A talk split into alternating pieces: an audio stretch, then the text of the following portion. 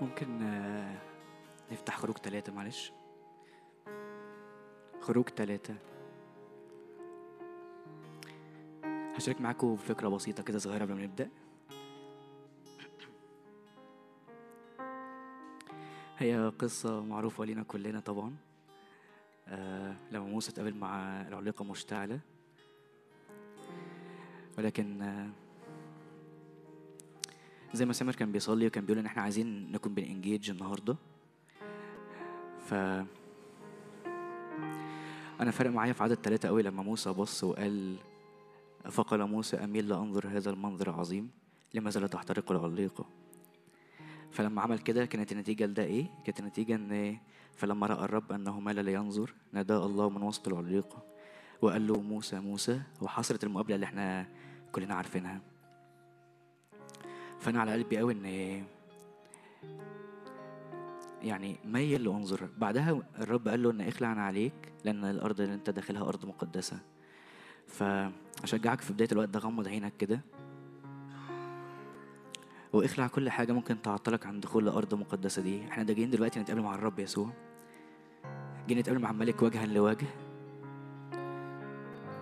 فعايزين آه، عايزين نشوفه وجه مكشوف من غير ما تكون في حاجة معطلانا فاخلع عن عليك اخلع كل حاجة ممكن تكون بتفصل بينك وبين الرب. خد الوقت ده في دقيقة كده أشجعك لو بتصلي صلي بالروح صلي بالذهن. وافتح نفسك دلوقتي على أجواء ال- أجواء السماء. قول له رب أنا جاي أتقابل معاك. أنا جاي بإنجيج جاي بميل وأنظر عشان أخش الأرض المقدسة. جاي بصلي إنك تيجي تقابلني يا رب مقابلة مختلفة النهارده. لأن بعد المقابلة دي موسى ما رجعش زي ما كان ما رجعش ما رجعش يرعى غنم تاني لكن هو اتنقل هو راح وقف أمام فرعون بعد المقابلة دي. قول يا رب أنا جاي مشتاق النهارده لمقابلة مختلفة تنقلني وتغيرني. فما ارجعش بعد المقابلة زي ما كنت قبل كده لكن نقلة جديدة النهارده نقلة جديدة في الروح. أنا جاي النهارده بميل يا رب وأبص على المنظر العظيم. جاي بتقابل معاك النهارده وجها لوجه. خدني خدني قدام عرشك يا رب. خدني لقدس الأقداس خدني خدني لحضورك خدني لحضورك. فأبصر وجه يسوع بوجه مكشوف فأتغير فاتغير تلك الصورة عينها.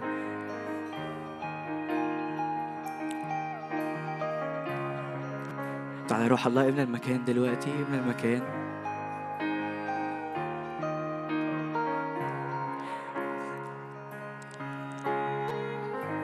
عايزين يا رب مقابلة مختلفة إن زي ما يعقوب اتقابل معاك.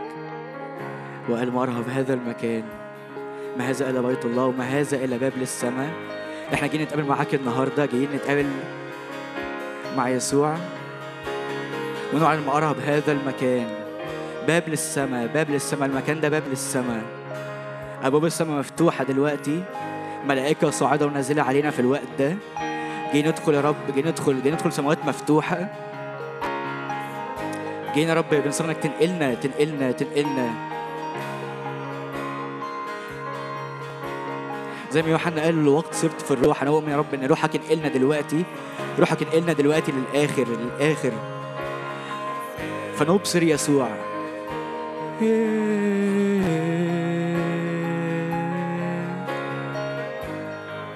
ما أرهب هذا المكان ما أرهب هذا المكان ما هذا إلا بيت الله. ما هذا إلا باب للسماء.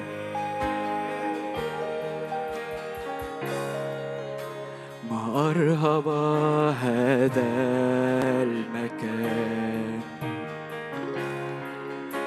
فروح ربي هنا الآن.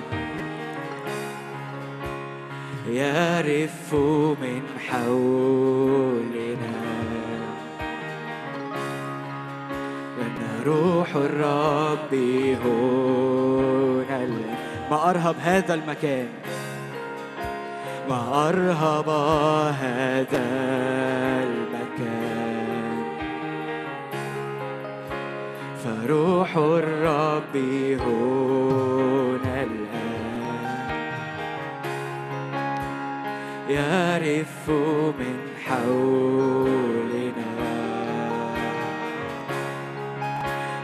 روح الرب هنا. فت في هذا المكان املأنا بحبك. حبك يحصرنا. جئنا من أجلك لنختبر حبك. حبك يحصرنا فت في هذا المكان املأنا بحبك حبك يحصرنا.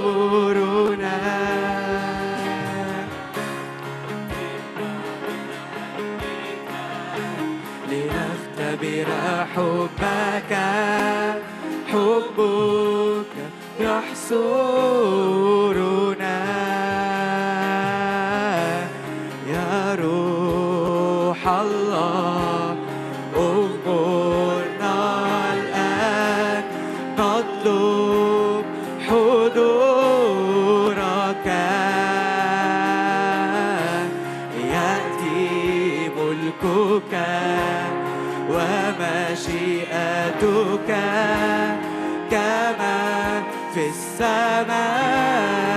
الله تعالى تعالى أغمرنا.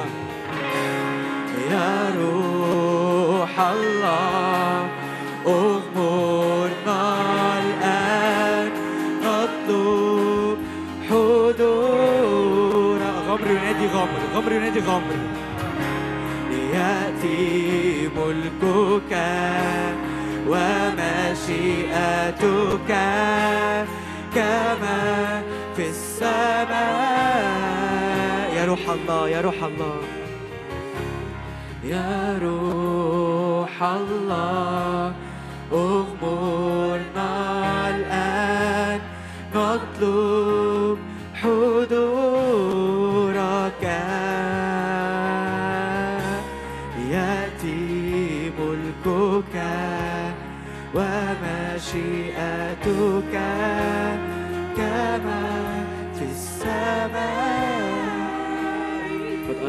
قد أتى قد أتى وقت المعجز نؤمن يا رب نؤمن ده وقتك فروح الرب هنا قد أتت السماء لينا دلوقتي. قد أتت السماء هنا. لأن روح الرب داخل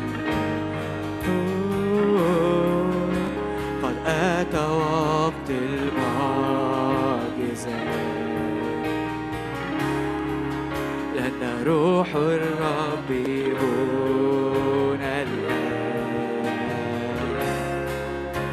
قد أتت السماء هنا أن روح الرب داخلنا فت في هذا المكان املأنا بحبك. حبك يحصرنا. جئنا من أجلك لنختبر حبك. حبك يحصرنا.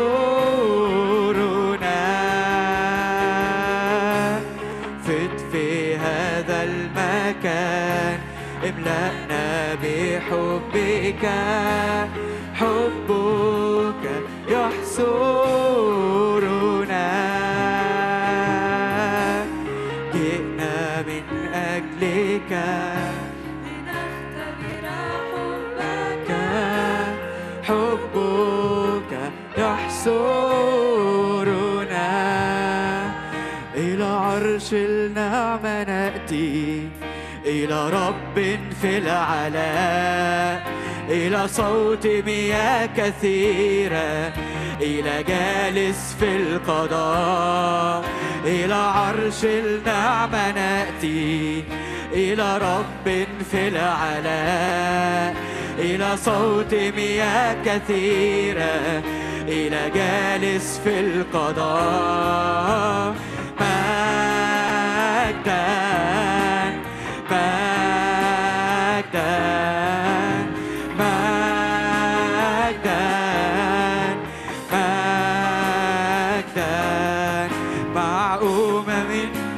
كثيرة قبائل وشعوب. نقترب من عرشك إلهنا المهوب. مع أمم كثيرة قبائل وشعوب. نقترب من عرشك إلهنا المهوب.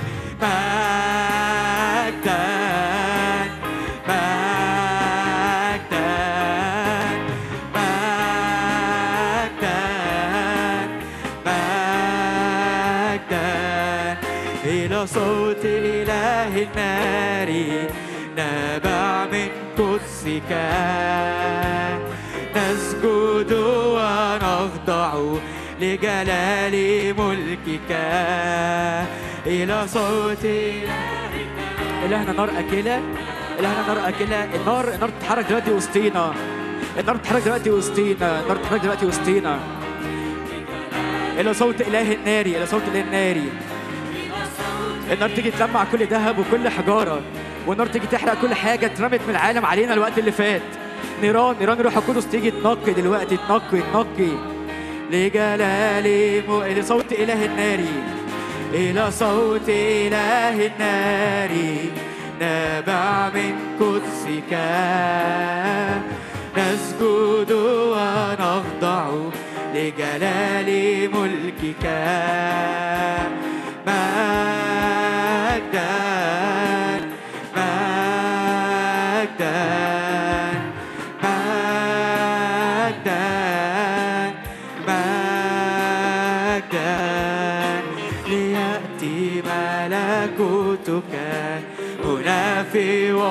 وسطنا كما في السماء هنا في أرضنا.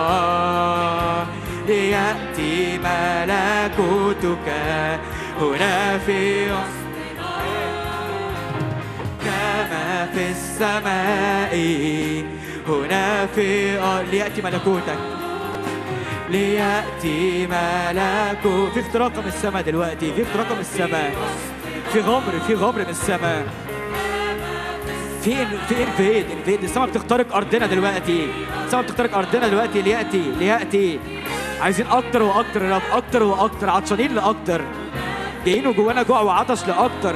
إن السماء تخترق أرضنا أكتر وأكتر. أكتر وأكتر يسوع. هنا في ليأتي ملكوتك ليأتي ملكوتك ليأتي ملكوتك. هنا في وسطنا كما في السماء. هنا في أرض ليأتي ملكوتك ليأتي ملكوتك. هنا في وسطنا كما في السماء. هنا في أرضنا. مجدا مجدا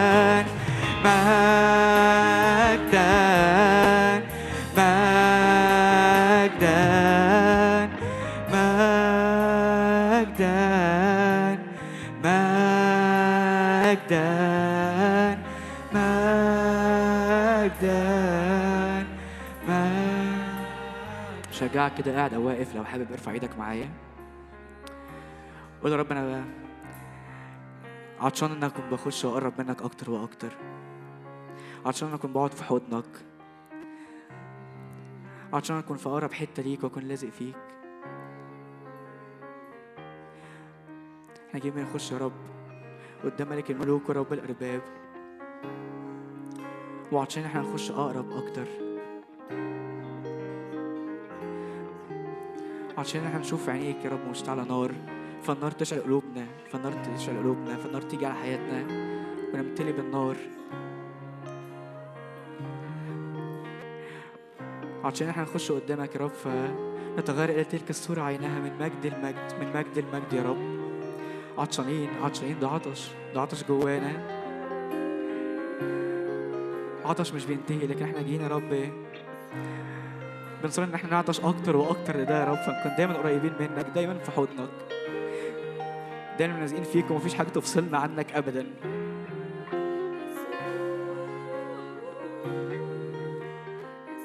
شعر جوايا ان في حاجة بتحسم في الوقت ده في حاجات بتحسم في الوقت ده في حياتنا. لأن إحنا لما بنخش قدامه كل حاجة بتحسم كل حاجة بتحسم ما بنشوفش غير يسوع وحده. كل حاجة تانية بتقع.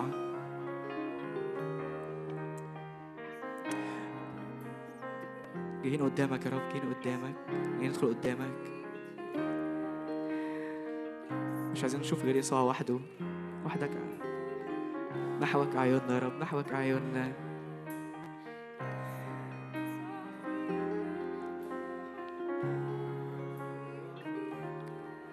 جاي نديك كل المجد وكل الإكرام. جاي نتحد يا رب مع الملائكة مع الشيوخ.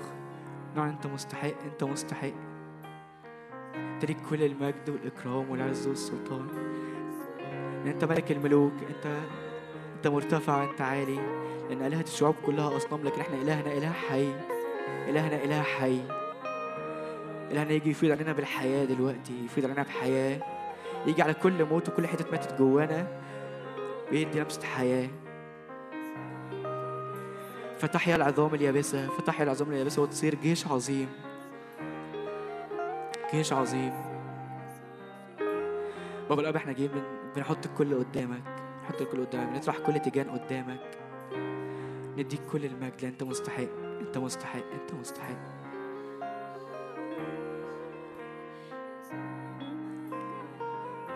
أنت مستحق.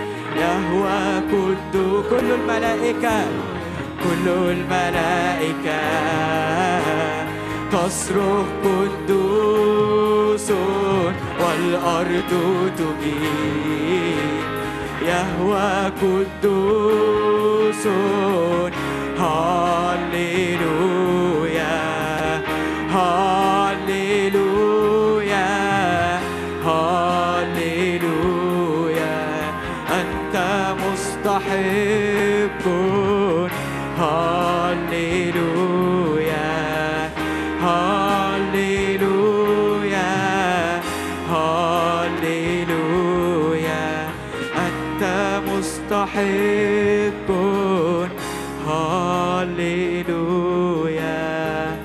هاليلويا ها أنت قدوس أنت قدوس أنت قدوس.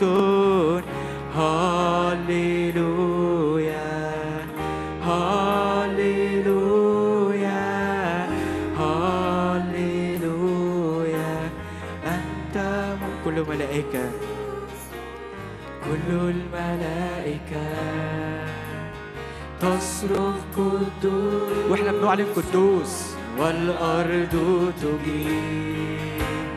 أنت قدوس كل الملائكة تصرخ قدوس والأرض تجيب. أنت قدوس هللويا. هللويا. heart.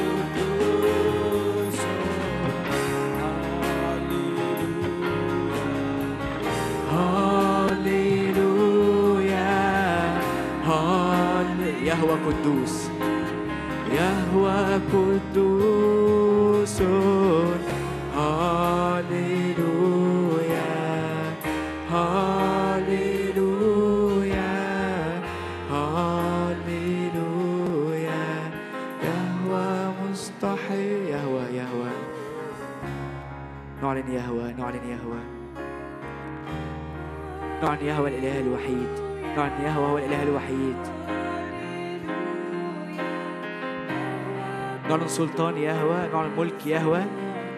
نعلن استعلان يهوى بقوة. استعلان يهوى بقوة. قوة إعلان اسم يسوع قوة إعلان يهوى. تستعلن هو الإله هو الإله.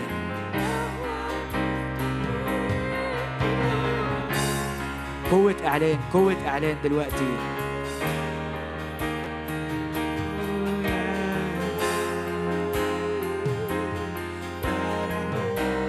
Esse mesmo é o estado, esse mesmo é o estado.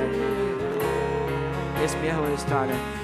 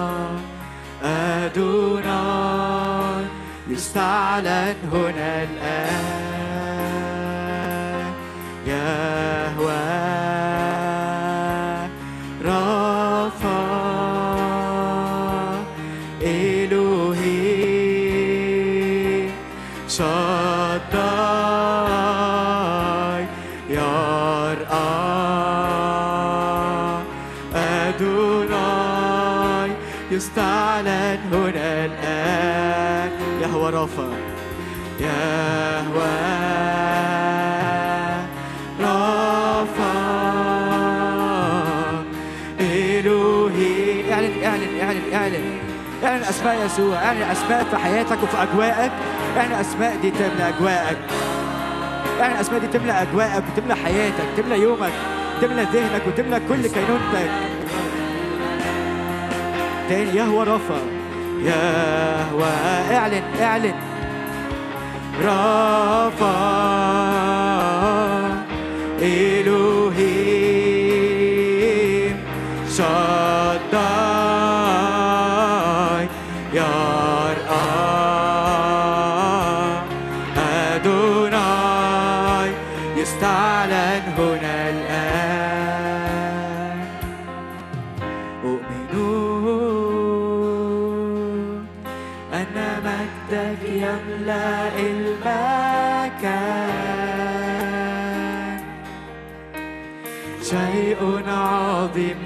يحدث الآن. الروح يتحرك بحرية.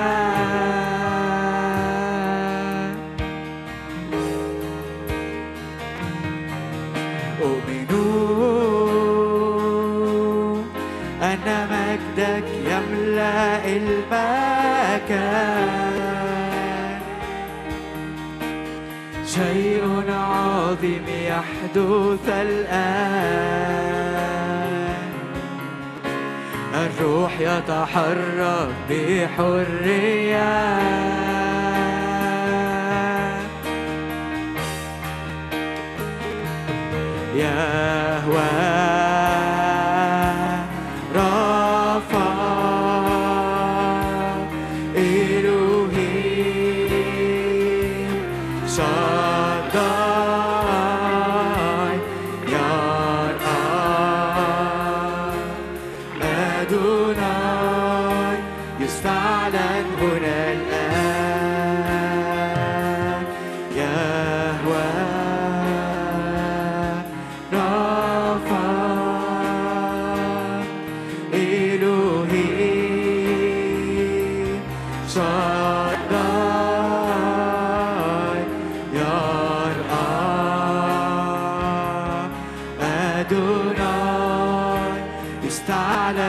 هنا الآن.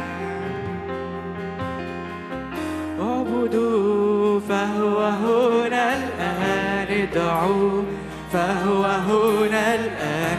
اطلبوا فهو هنا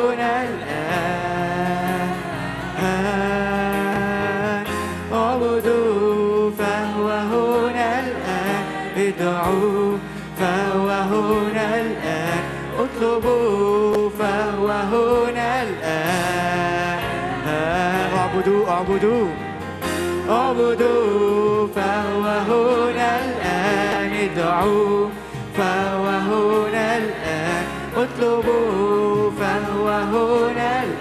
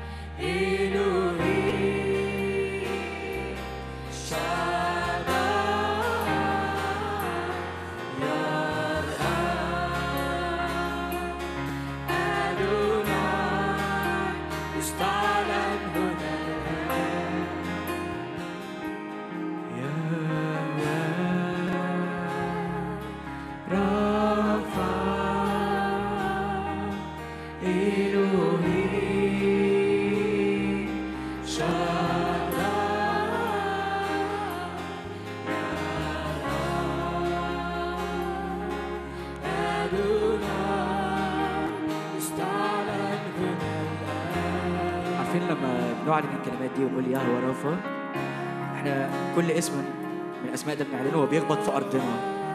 ولما يخبط في أرضنا إحنا بناخد ال- الاسم ده. فلما بنعلن يهوى رافا إحنا بنعلن الاله الشافي. فبناخد شفاء. لما بنعلن يهوى نعلن رب رايتنا ففي وسط كل حروب وسط كل حاجة رايه الرب ترتفع فوقينا. فاشجعكم إحنا بنقول الكلمات دي مرة كمان اعلن. اعلن الكلام ده ما تكونش بترد الترنيمة لكن اعلن الكلمات دي. اعلنها على حياتك.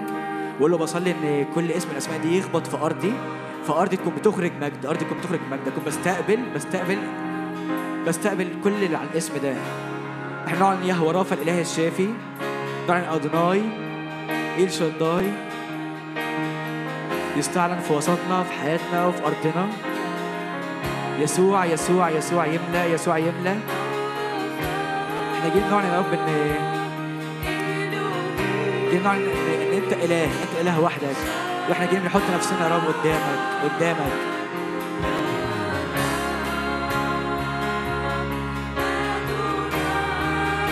اعلن اعلن اعلن. اعلن الكلمات دي اعلن الأسماء دي على حياتك اعلن على حياتك. رافع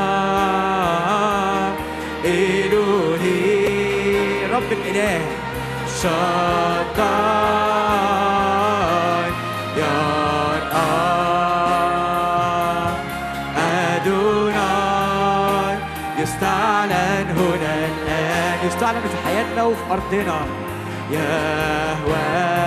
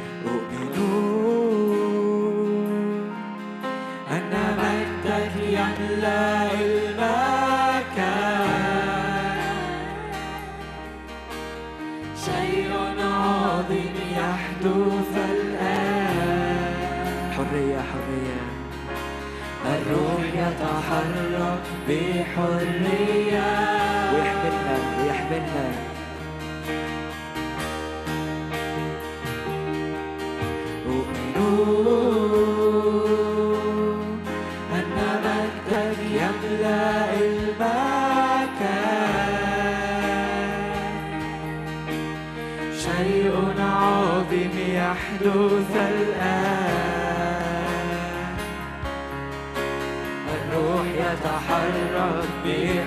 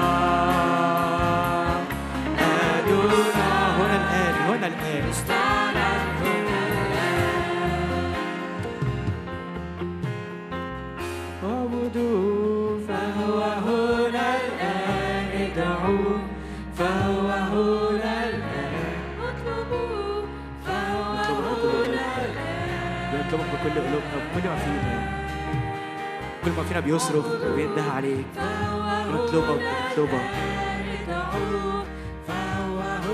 انت هنا الآن. انت في وسطنا. انت في وسطنا. اعبدوه اعبدوه اعبدوه. الآن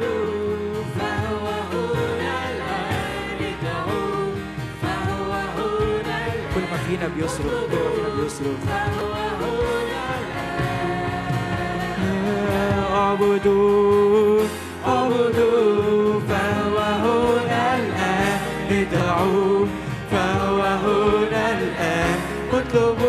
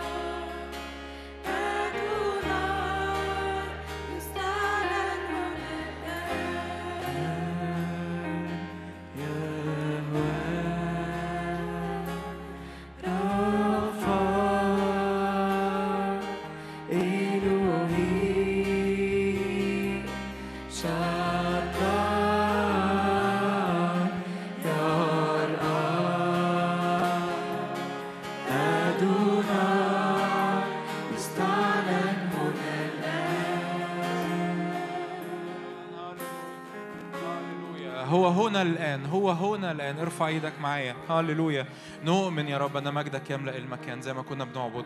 أنت هنا الآن. شكرا يا رب لأنك حاضر. هاليلويا هاليلويا كلنا إيمان. كلنا إيمان. إن رب يسوع موجود بنفسه وسطينا. آمين. مين مصدق معايا؟ آمين. آمين. آمين. آمين. رب يسوع موجود بنفسه وسطينا. هللويا. شكرا يا رب لأنك تملأ المكان. شكرا يا رب لأنك تجول تصنع خير تشفي جميع المتسلط عليهم إبليس. شكرا يا رب لأنك تلمس لأنك بتبارك لأنك بتبرئ لأنك بتحرر زي ما كنا بنعبد. هو يهوى رف الرب الشافي. هللويا. هو أدوناي السيد. الرب السيد يعني الرب اللي يكسر أي سيادة على حياتك أخرى في اسم يسوع. أي سيادة خطية أي سيادة أرواح شر أي سيادة قيود. هو الرب السيد. هو أدوناي السيد في اسم الرب يسوع. هو يهوى يرأى يعني الرب اللي شايفك. قول يا رب شكرا لأنك شايفني. شكرا لأنك شايفني. شكرا يا رب لأنك مش بعيد أنت شايفني. شكرا يا رب لأن أنت موجود في حياتي. أنت يهوى يرأى. الرب اللي شايفني. الرب اللي تتدخل في حياتي. وأنا جاي يا رب النهارده بصلي وجاي يا رب بعبد مع إخواتي وجاي بعبدك وجاي يا رب. لأن يا رب أنا مصدق إنك شايفني في اسم يسوع. هللويا. هللويا. شكرا يا رب لأنك رفا شكرا لأنك أدوناي. شكرا يا رب لأنك يرأى. هللويا. هللويا. شكرا لأنك الرب القادر في اسم يسوع. قول يا رب أنا بفتح لك قلبي بفتح لك حياتي. يا رب أنا عطشان ليك عطشان لوجودك في حياتي. عطشان يا رب إني أقرب. سواء سواء أنت بقالك كتير بتحضر وسطينا أو أول مرة تحضر وسطينا قول يا رب أنا أنا رب مشغول يا رب إن شعلة النار اللي موجودة في إخواتي تتنقل لي في اسم يسوع. شعلة النار اللي موجودة يا رب في جيلنا شعلة النار اللي موجودة في وسط الاجتماع شعلة النار يا رب اللي موجودة يا رب في وسط الشباب يا رب اللي حواليا تتنقل لي في اسم يسوع. يا رب أحبك أكتر وأعرفك أكتر وأتبعك أكتر وأمشي وراك أكتر في اسم يسوع. هللويا روح الله نؤمن بسيادتك علينا في اسم يسوع. هللويا هللويا نؤمن يا رب إنك تدوب يا رب تدوب أمور يا رب تقيلة على قلوبنا. تدوب يا رب مشاعر صعبة. تدوب يا رب مخاوف في اسم الرب صلي معايا ده وقت غالي جدا. تدوب مخاوف في اسم يسوع. تدوب خطايا في اسم يسوع. ربط وسلاسل تقع في اسم الرب يسوع. ضعفات في حياتي الشخصية تتحسم النهاردة في اسم الرب يسوع. أوقات من بعد أوقات أنا كنت بعيد فيها عن الرب أرجع له النهاردة من كل قلبي في اسم يسوع. أوقات كنت بقوم وبقع كنت كنت بمشي شوية فوق وشوية تحت. النهاردة أخد قرار لتبعية الرب بقلب كامل في اسم الرب يسوع لأن الرب هنا الآن في اسم يسوع.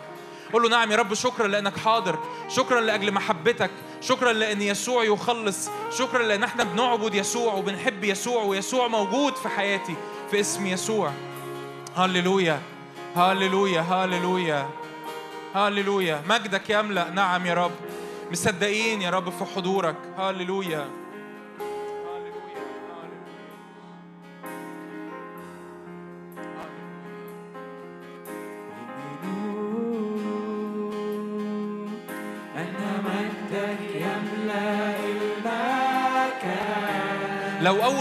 تسمع الترنيمة دي رددها معانا. سهلة لح لحنها سهل وكلماتها بسيطة. ببساطة الترنيمة بتقول إن أنا مصدق إن الرب موجود هنا. وإن لأن الرب موجود هنا ففي أمور بتحصل عظيمة في حياتي. أنا مصدق يا رب إنك موجود هنا. أؤمن أن مجدك. نعم نعم. ولأن في لأن أنت موجود ففي أمور عظيمة تحصل في حياتي. صدق معايا أمور عظيمة تحصل في حياتي في اسم يسوع. شيء عظيم يحدث الآن في اسم يسوع. نؤمن يا رب نعم.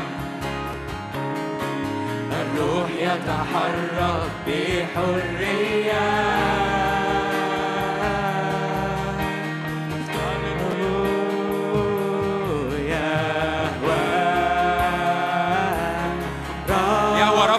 يعني الرب الشافي هو الرب الشافي. إلهيم هو إله الآلهة. الرب إله الآلهة.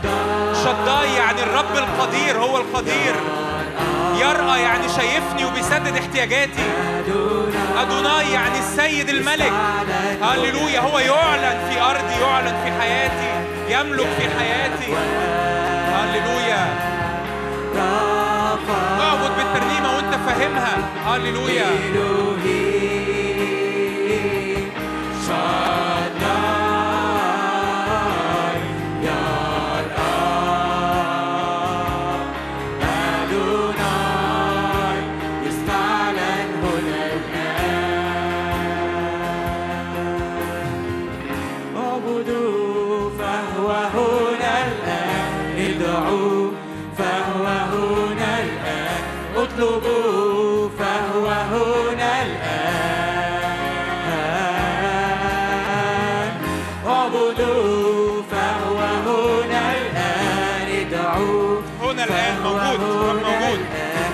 도 보고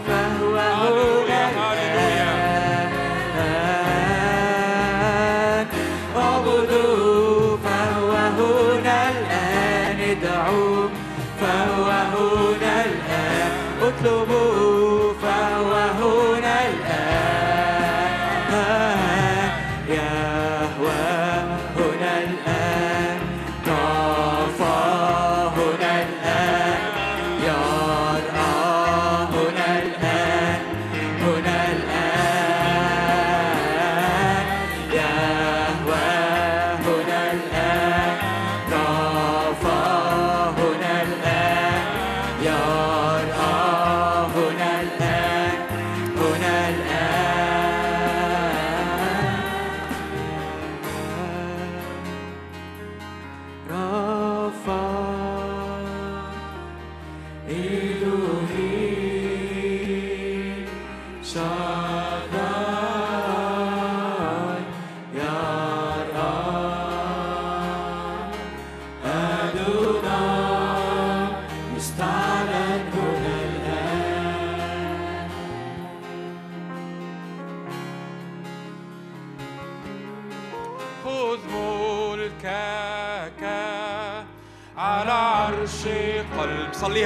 صليها معايا.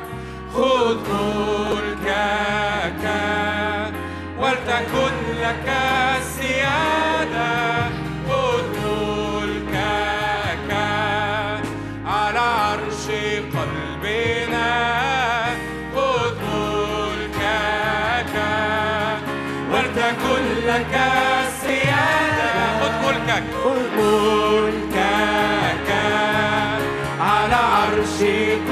أملك يا رب على قلبي أملك على حياتي في اسم يسوع في اسم يسوع أملك عليا هللويا.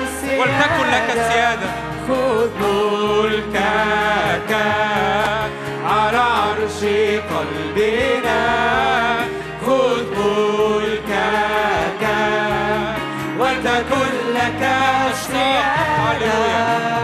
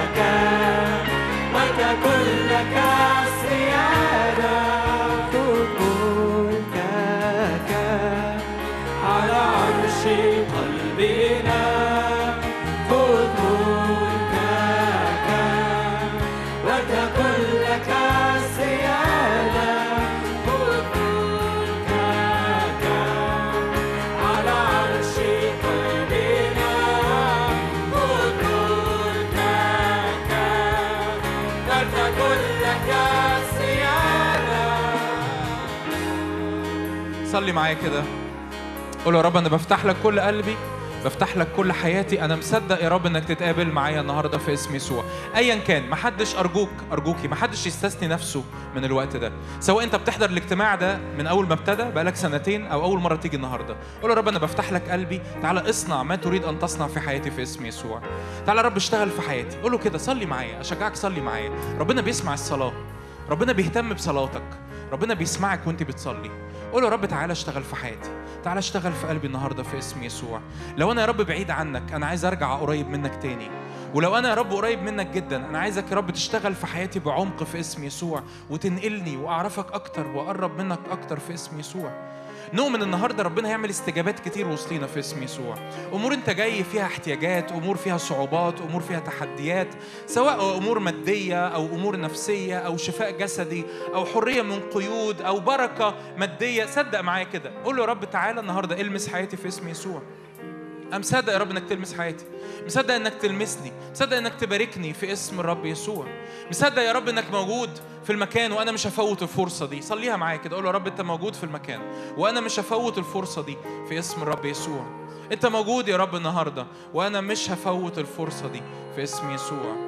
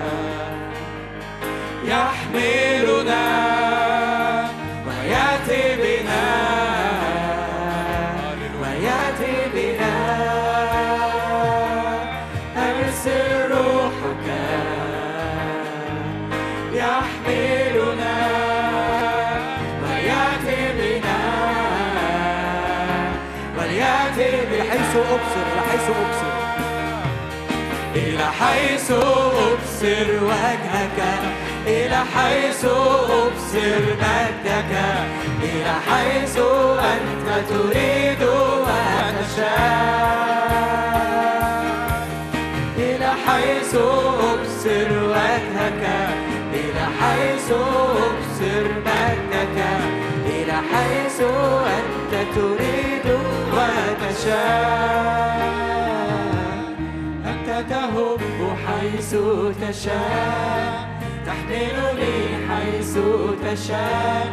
ها أنا بجملتي بين يديك.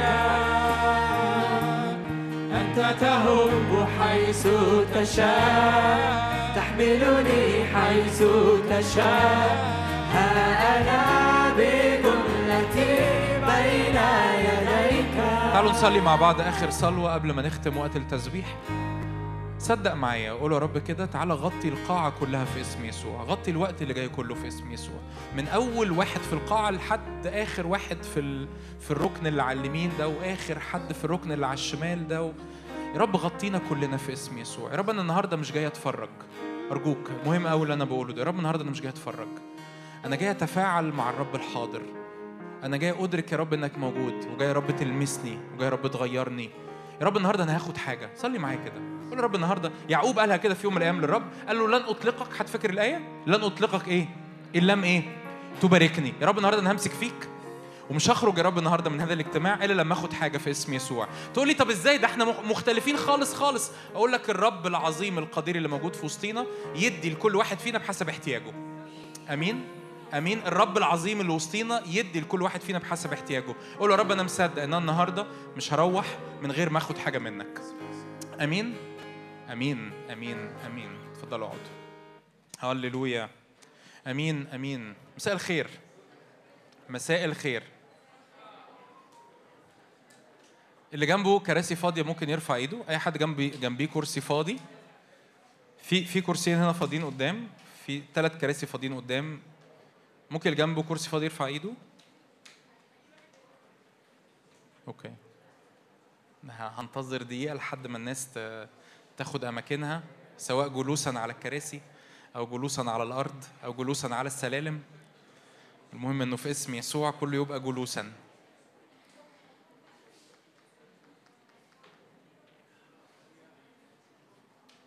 هللويا. ما تقولوا هللويا. هللويا. النهارده يوم خاص. مرحب بكل واحد أول مرة يجي وسطينا. أنا عارف سامر ابتدى الاجتماع ورحب بالناس الجد- الجداد بس أنا نفسي نرحب مرة كمان بالناس الجداد وسطينا. أكيد في ناس دخلت في النص. إحنا مبسوطين جدا جدا ومتشجعين جدا جدا بكل واحد موجود وسطينا. وإيماننا النهارده يوم خاص. عشان كده حتى بنقلل في وقت ال- التسبيح ومقللين في وقت الكلمة علشان ناخد وقت أكتر في الوقت الصلاة زي ما هنشرح يعني إزاي بعد الكلمة آه، عشان ناخد وقتنا أكتر إنه آه، ندي الفرصة لربنا آه، إنه يخدمنا بحسب احتياجنا. سامعني؟ كم حد سامعني؟ كم حد مركز معايا؟ هللويا مجدا للرب. فإحنا النهارده يوم خاص. بس أهم حاجة أهم حاجة على قلبي عايز أقولها لك كده قبل ما نبتدي إنه ما تستثنيش نفسك النهارده خالص خالص خالص. أنا إيماني إن ربنا عنده كلمة لكل حد موجود. أمين؟ مين يصدق معايا؟ ربنا كبير صح؟ كبير قد إيه يعني؟ كبير قوي. هو عنده كلمة لكل حد موجود. قول يا رب أنا جيت النهارده أهو. أنت جيت؟ أنت جيت ولا ما جيتش؟ أنت جيت. ما دام أنت جيت وربنا موجود قول يا رب أنت النهارده هتعمل إيه؟ هتكلمني؟ النهارده هتلمسني؟ النهارده هتباركني. أمين؟ آمين في اسم يسوع. تعالوا نفتح مع بعض إنجيل لوقا إصحاح أربعة. إنجيل لوقا إصحاح أربعة. من أول عدد 16 شاهد مشهور هاخد منه آية وهتحرك في نقط سريعة عناوين كده بسرعة. تك تك تك كده ونصلي. آمين؟ مش هنطول النهارده. لو 4 16 جاء إلى الناصرة كلام عن الرب يسوع المسيح جاء إلى الناصرة حيث كان قد تربى. دخل المجمع حسب عادته يوم السبت وقام ليقرأ. الرب يسوع ابتدى يقرأ في المجمع. اليهود كانوا بيخشوا المجمع بيقروا. فالرب يسوع قرأ الكتاب المقدس العهد القديم دفع إليه سفر إشعياء النبي. لما فتح السفر وجد الموضع الذي كان مكتوبا فيه روح الرب علي لأنه إيه؟ مسحني. الرب الرب يقول لك كده أنا موجود لأن أنا الرب يسوع يقول كده أنا كنت موجود على الأرض أنا موجود دلوقتي في حياتك زي ما كنا بنرنم. اعبدوه فهو هنا الآن أنا موجود الآن في حياتك لأن الرب أرسلني. مسحني يعني اداني قوة الروح القدس وأرسلني علشان أعمل في حياة الناس حاجة كويسة. آمين؟ قول يا رب تعالى أعمل في حياتي النهارده حاجة كويسة. لا قولها كده قولها بصوت. تعالى يا رب النهارده أعمل في حياتي حاجة كويسة. آمين في اسم يسوع. آمين لأن ربنا ما عندوش إلا حاجات كويسة.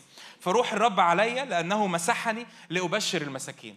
أرسلني لأشفي المنكسر القلوب لأنادي للمأسورين بالإطلاق والعمي بالبصر وأرسل المنسحقين في الحرية.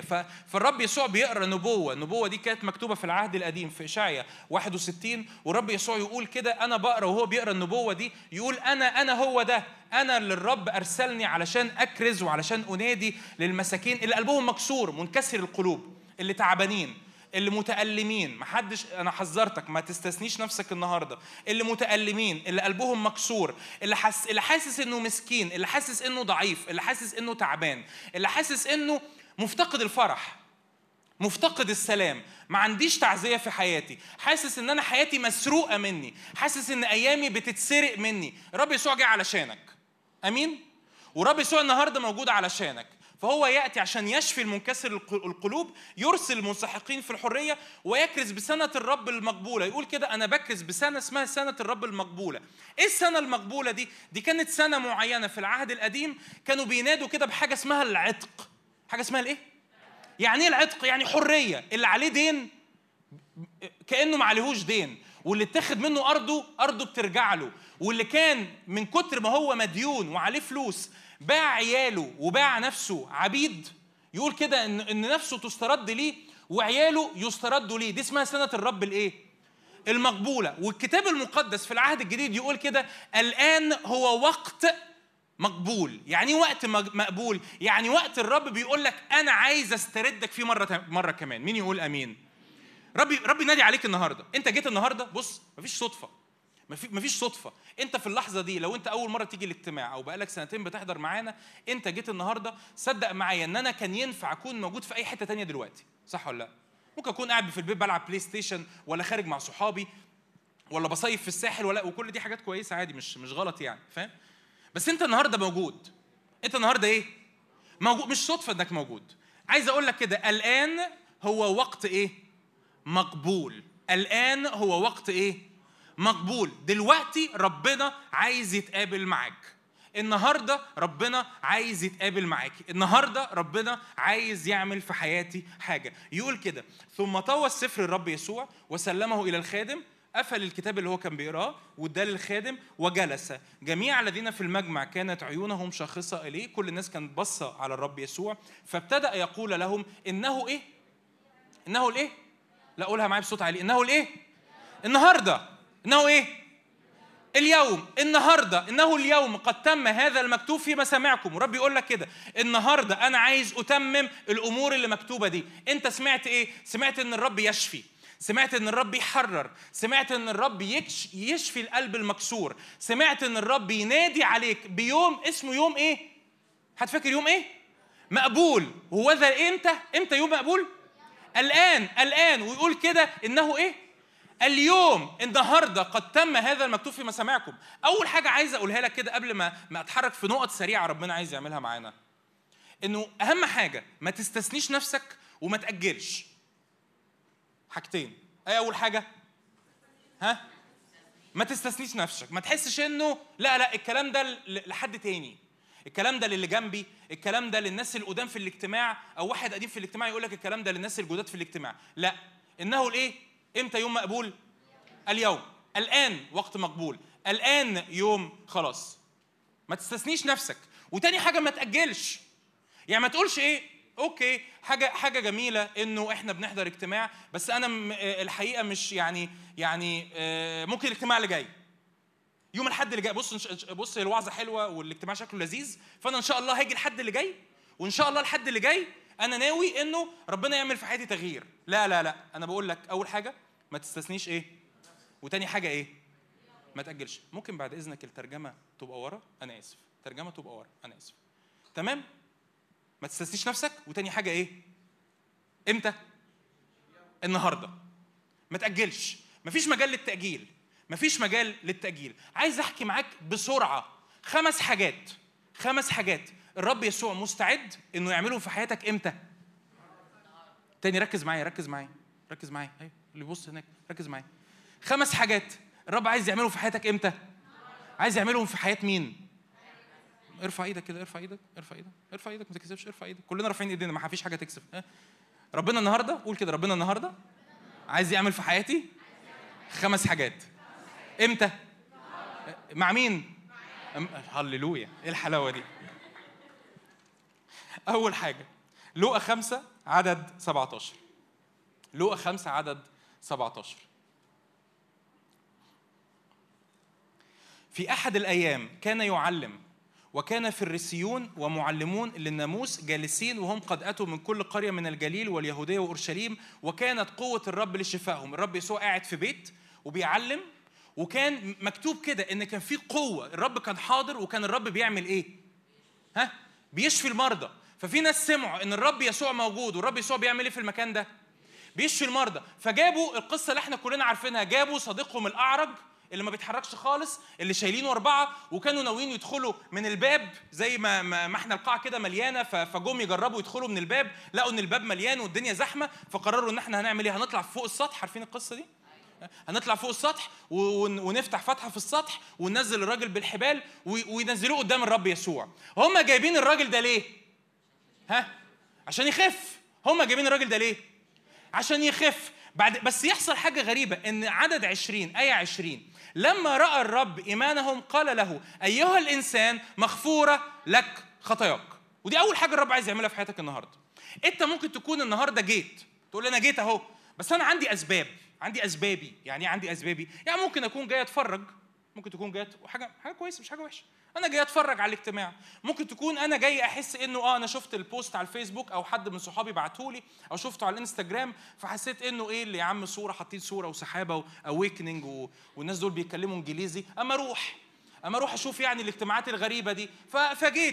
ممكن تكون انت جاي لا أنا أنا أنا أنا سمعت انه في حاجة و... وأنا حاسس كده ان أنا جاي بس يمكن أنا جاي النهارده لأن في قيد في حياتي. حاسس ان أنا مقيد حاسس ان أنا متربط حاسس ان في خطية ومش عارف إيه بس عايز اتحرر. بس الحقيقة في ال... في, ال... في الوقت ده وانت بتقرر انك تكون موجود انت ما كنتش ناوي قوي يعني انك تيجي تتوب. يعني النية الأساسية النية الأساسية مش إنك تعمل إيه؟ تتوب. يعني إيه تتوب؟ يعني تقول يا رب أنا بغير اتجاهي.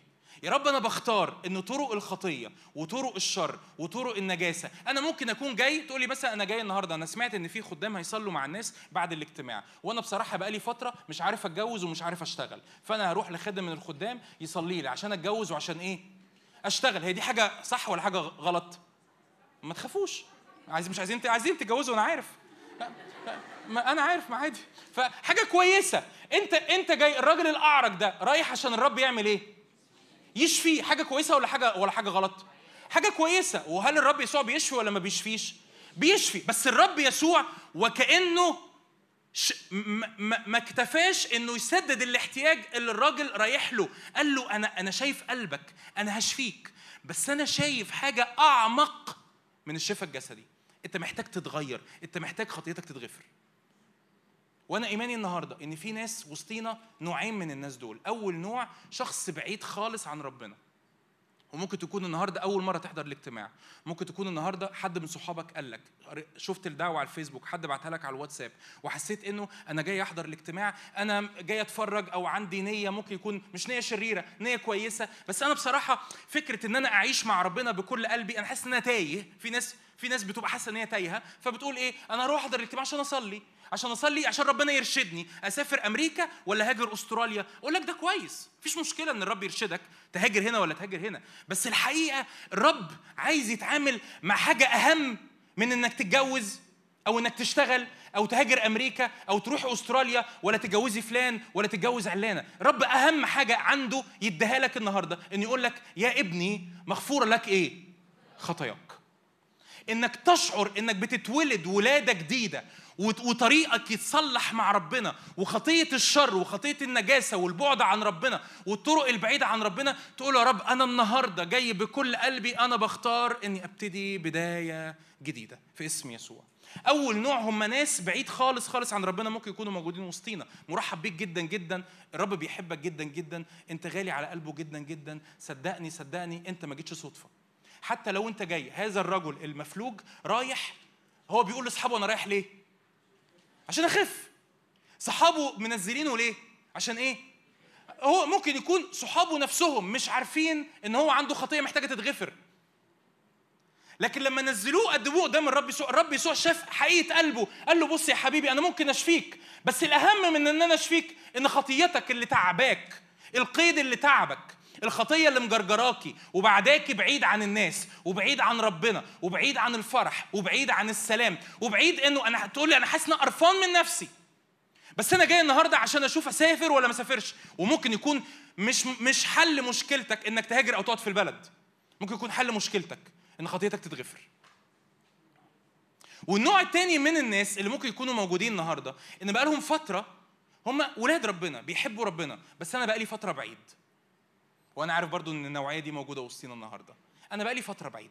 أنا بقى لي فترة ما باخدش خلوتي بقى لي فترة ما بصليش بقى لي فترة أنا اتفشلت من نفسي بقى لي فترة مش ممتلئ بالروح القدس. كان عندي خدمة في يوم من الأيام أنا سبتها. كنت قريب من الرب في يوم من الأيام. أنا أنا أنا بعدت قوي عن الرب. وأنا جاي لأن سمعت إن في يوم جميل أو في ايا كان وحاسس إن أنا حاجة فرصة كويسة آجي. أقول لك كده الرب الرب يروح منشن عليك النهارده ويقول يا ابني يا ابني يا بنتي يا بنتي مغفورة لك إيه؟ هللويا خطاياك. إنك تصدق في عمل دم يسوع المسيح وخلاص يسوع المسيح وحرية يسوع المسيح اللي يغسلك. دي أروع حاجة.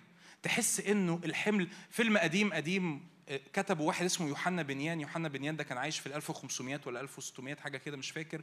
وفيلم اسمه السائح المسيحي كانت رواية مسيحية واتعملت فيلم مش عارف حد اتفرج عليه ولا لأ فيلم قديم خالص. يقول لك السائح المسيحي ده واحد شايل على ظهره شيله تقيلة شايل على ظهره شوال تقيل وعمال يعدي ويتعرف على ناس ويمشي في رحلة بيحكي لي عن رحلة الإنسان وهو في الحياة. وهو شايل حمل تقيل الحمل ده اسمه الخطية لحد ما هو وصل لمكان فوق تلة والتلة دي أدرك كده إنه أنا لما هصعد على التلة دي أنا هتقابل مع الرب ويشوف صليب فوق التلة ويصعد إلى التلة وأول ما يشوف الصليب يسجد والشوال اللي على كتفه يتدحرج لورا ويقع. هو ده اللي الرب بيعمله معاك. أول ما أنت بتقرب منه بتقول يا رب أنا عايز أرجع لك. أمين؟ أول ما تقول يا رب أنا عايز أرجع لك ايا كان حالتك إيه؟ أول مرة تسمع الكلام ده أو حاسس إنه أنا مسيحي أنا مولود مسيحي فبس أنا خايف. هل أنا أروح السماء؟ هل أنا آه، بحب الرب؟ هل أنا ليا علاقة مع الرب؟ أنا بسمع عن إن في ناس اسميهم كده إيه أصل دول بتوع الكنايس ممكن يكون صاحبك اللي جايبك النهارده تحس إن أنت طول الوقت مستغرب هو إيه اللي بيخليه يقعد يقعد في اجتماعات غريبة زي كده؟ هو ليه بيصلي؟ لما أكلمه مرة في التليفون ولا في مر... في يوم من الأيام أقول له تعالى نخرج يقول لي معلش أصل أنا مش هقدر أخرج عشان أنا عندي اجتماع. تحس إنه تستغرب تحس إنه هو إيه يعني؟ خلاص يعني الاجتماعات يعني خلاص يعني أنت قديس؟ ولا هو ولا قديس ولا حاجة هو شاب زيه زيك بنت زيها زيك كل الشباب الموجودين هنا اللي بيحبوا ربنا شباب زيهم زيك عندهم نفس التحديات بتاعتك وعندهم نفس التحديات بتاعتك بس هم بيحبوا ربنا. ليه؟ لأنه الحمل اللي على كتافهم بتاع الخطية حصل فيه عند الصليب. وقع. هللويا. ورب عايز يعمل معاك كده النهارده. مين يقول آمين؟ أمين. ولو أنا مؤمن بحب الرب عندي علاقة مع الرب بس بقالي فترة بعيد. بقالي فترة متاخد في الخطية. بقالي فترة متاخد في العالم. بقالي فترة إبليس بيضحك عليا. الرب يقول يقول لك النهارده كده أنا عايز أردك. زي ما مزمور 23 يقول كده يرد نفسي يعمل إيه؟ يهديني إلى سبل الإيه؟ تقول يا رب نادي عليا النهارده في اسم يسوع. أنا مش عايز تعالوا غمض عينك كده. تعالوا غمض عينك. غمض عينك كنت في مكانك. قول يا رب أنا النهارده مش هرجع يا رب وأنا بعيد عنك في اسم يسوع. النهارده مش هخرج من الاجتماع ده وأنا بعيد عنك في اسم يسوع. مش هخرج يا رب من الاجتماع ده أرجع أعمل نفس اللي أنا كنت بعمله. مش هخرج يا رب النهارده صليها أرجوك كده بحسم وصليها بجدية. يا رب النهارده أنا مش هخرج من الاجتماع ده أرجع لنفس الحاجات اللي أنا كنت بعملها في اسم يسوع. أنت ترد نفسي تهديني إلى سبل البر في اسم يسوع. ترد نفسي تهديني إلى سبل البر في اسم يسوع. آمين آمين. أول حاجة الرب يعملها لك غفران الخطايا والتوبة. تاني حاجة تاني حاجة عملها إيه بقى مع الراجل ده؟ قال له إيه؟ بعد ما ما قال له مغفوره لك خطاياك فالناس اللي حوالين الرب يسوع يعني مين ده؟ مين ده عشان يقدر يغفر خطايا؟ كلنا عارفين القصة أعتقد في عدد 24 قال للمفلوج لك أقول قم واحمل سريرك وإيه؟ وامشي واذهب إلى إيه؟ قم فراشك واذهب إلى إيه؟ إلى بيتك. قم واحمل إيه؟ فراشك واذهب إلى إيه؟ تاني حاجة الرب يحب يعملها معاك النهارده إنه يشفيك جسديا. ليه؟ لأن زي ما كنا بنرنم هو يهوى إيه؟ رفا هو الرب الشافي. لازم تصدق معايا وتقتنع معايا باللي أنا بقوله ده 100% الرب يسوع هو هو. أمس واليوم وإلى إيه؟ الأبد. الرب يسوع على حياته طول حياته على الأرض كان بيشفي. أنا يمكن كل نقطة هاخد كده أعديها أعدي عليها في جملتين كده بسرعة. فممكن بعد كده تبحث ورايا ممكن تسألني بعد الاجتماع مفيش مشكلة لكن ثق 100% إن الرب عايز يشفي جسدك وعايز يشفي نفسك هل الرب يقدر يشفي النفس ليه؟ لأن هو قال في الآيات اللي إحنا قريناها في لو 4 16 يقول كده روح الرب علي لأنه مسحني لأبشر الإيه؟ المساكين لأشفي مين؟ المنكسر الإيه؟ يعني إيه المنكسر القلوب؟ اللي قلبهم اتكسر اللي حاسس إن هو اترفض اللي حاسس إن هو مش مقبول اللي حاسس إن هو ما ترباش صح اللي حاسس إن هو عنده تروما من أهله اللي حاسس إن هو عنده تروما من صداقات عدى بيها اللي حاسس إن هو عنده صدمة من ظرف صعب عدى بيه ويمكن النهارده أنت قاعد قدامي أو بتسمعنا بتتعالج نفسيا. تقول لي هو الرب يقدر يشفي ده؟ 100% الرب يقدر يشفي ده. وده اللي هنصلي هنصلي لأجله مع بعض بعد الاجتماع في اسم يسوع. أيوه الرب يقدر يشفي نفسك وأيوة الرب يقدر يعمل إيه كمان؟ يشفي إيه؟ جسدك. بس عايز أقول لك حاجة مهمة. أول ما تسمع النداء قم احمل سريرك وامشي. كان ممكن هذا الرجل الرجل ده مقعد. شايلينه على سرير ومدلدلينه قدام الرب يسوع. كان ممكن الراجل ده أول رد فعل يكون ليه إيه؟ الرب يسوع ده مش حاسس بيا. ليه؟ أنت مش شايفني أعرج؟ إزاي بتقول لي أعمل إيه؟ قوم واحمل سريرك إيه؟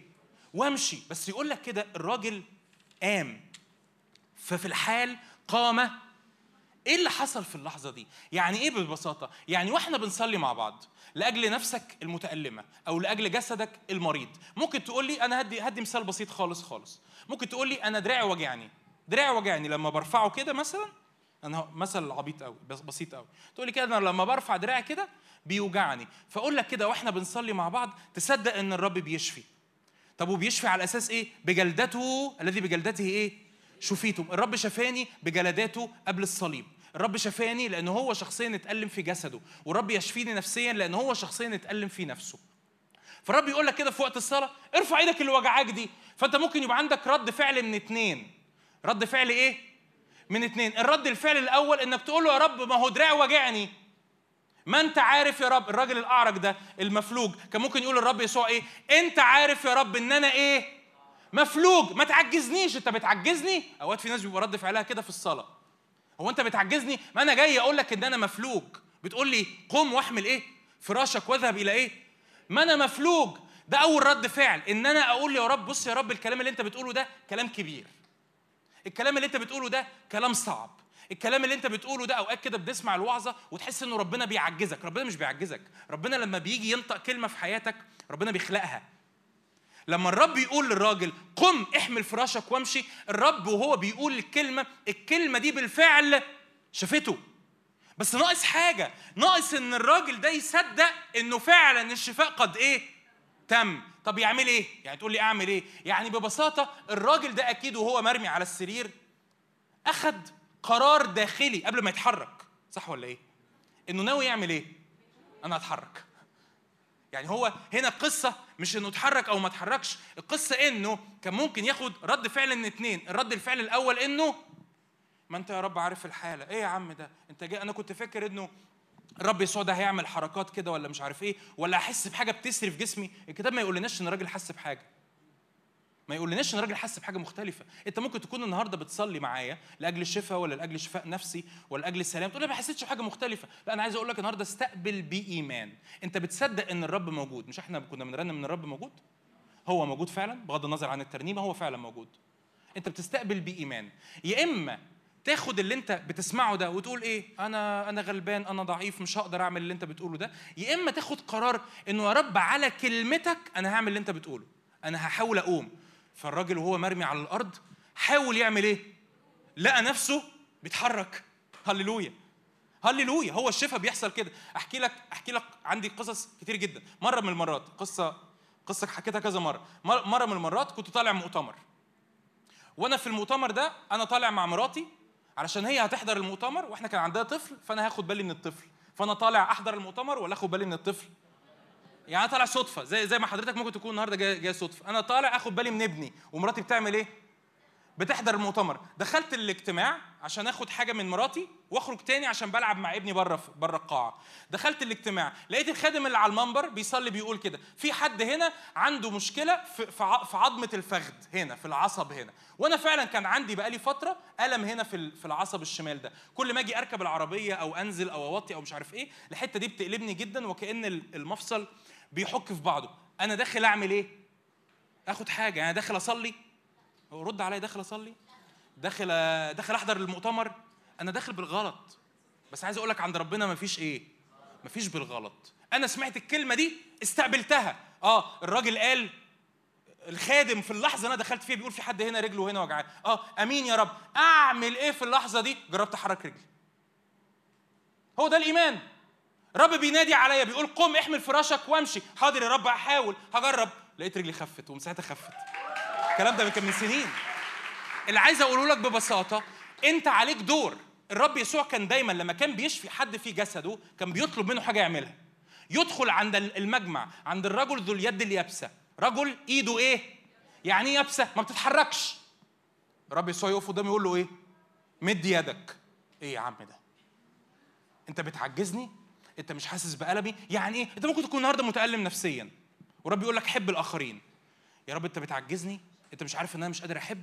انت مش عارف ان أنا محتاج أتحب؟ رب يقول لك لا لا لا أنا هسكب في قلبك محبة بروح القدس. رب يقول لك إيه؟ حب. لما تيجي تحاول تحب تكتشف إن أنت إيه؟ شفيت. مين يقول هللويا؟ هللويا. هو ده اللي بيحصل. هو ده الإيمان. إنك أول ما بتاخد رد فعل إيماني يعني إيه بالإيمان؟ يعني بثقة إن الرب عمل حاجة حتى لو أنا مش حاسس بتلاقي إن الرب قاله ده حصل في حياتك. هللويا هو ده الإيمان. فأنت النهارده بتصلي بتصلي لاجل شفاء مرض مرض جسدي أو بتصلي لاجل نفسك. طب آه، أنا في ناس أساءوا ليا. وسمعت كده من خادم أو من واعظ أو من كتاب قريته إن الناس اللي أساءوا ليا أصلي لهم ولما أصلي لهم وأباركهم ربنا يشفيني. هتقولي أنا مش قادر أصلي للناس اللي أساءوا ليا. أنا مش قادر أغفر لهم. أنا حاولت وما قدرتش. عايز أقول لك النهارده ولا تحاول ولا تقدر. اعمل حاجة بسيطة. استقبل من الرب بإيمان محبة بالروح القدس. وقول يا رب أنا هصدق. هو ده الإيمان. أنا هصدق إن أنا النهارده استقبلت قوة للغفران. مين يقول آمين؟ أنا النهارده استقبلت قوة اني ابارك الناس دول. امين؟ طب إيه هو الدليل العملي انك مصدق؟ انك هتبتدي تعمل إيه؟ تصلي لهم. ولما تبتدي تصلي لهم تكتشف ان انت مع الوقت فعلا بتحبهم. انت غفرت لهم. انت بقيت متسع من جواك. ليه؟ لأن لما الرب يقول لك أنا بدعوك إنك تعمل حاجة لما الراجل زي ما الراجل ذو اليد اليابسة الرب قال له كده مد يدك. يقول لك كده رد فعل غريب جدا هذا الرجل. يقول لك كده فمدها. فعادت صحيحة كالأخرى. يعني إيه مدها ما بتتمدش. ما هي واقفة. يعني إيه مدها يعني الراجل قبل ما يمدها هو اخذ إيه في قلبه؟ مين قال قرار؟ برافو. اخذ إيه؟ قرار. اخذ قرار إنه يعمل إيه؟ أنا بالرغم إن أنا عارف بالرغم إن أنا عارف إنها صحيحة ولا يابسة؟ يابسة. بس أنا هعمل إيه؟ أنا هحاول أنا هخضع للي أنت بتقوله أنا همدها. فلما فمدها فصارت صحيحة كالإيه؟ كالأخرى. آمين. ثالث حاجة. أول حاجة الرب عايز يعملها لك تغير اتجاهك وترجع للرب بتوبة حقيقية. تاني حاجة الرب يريد أن يصنعها إنه يشفي جسدك ويشفي نفسك.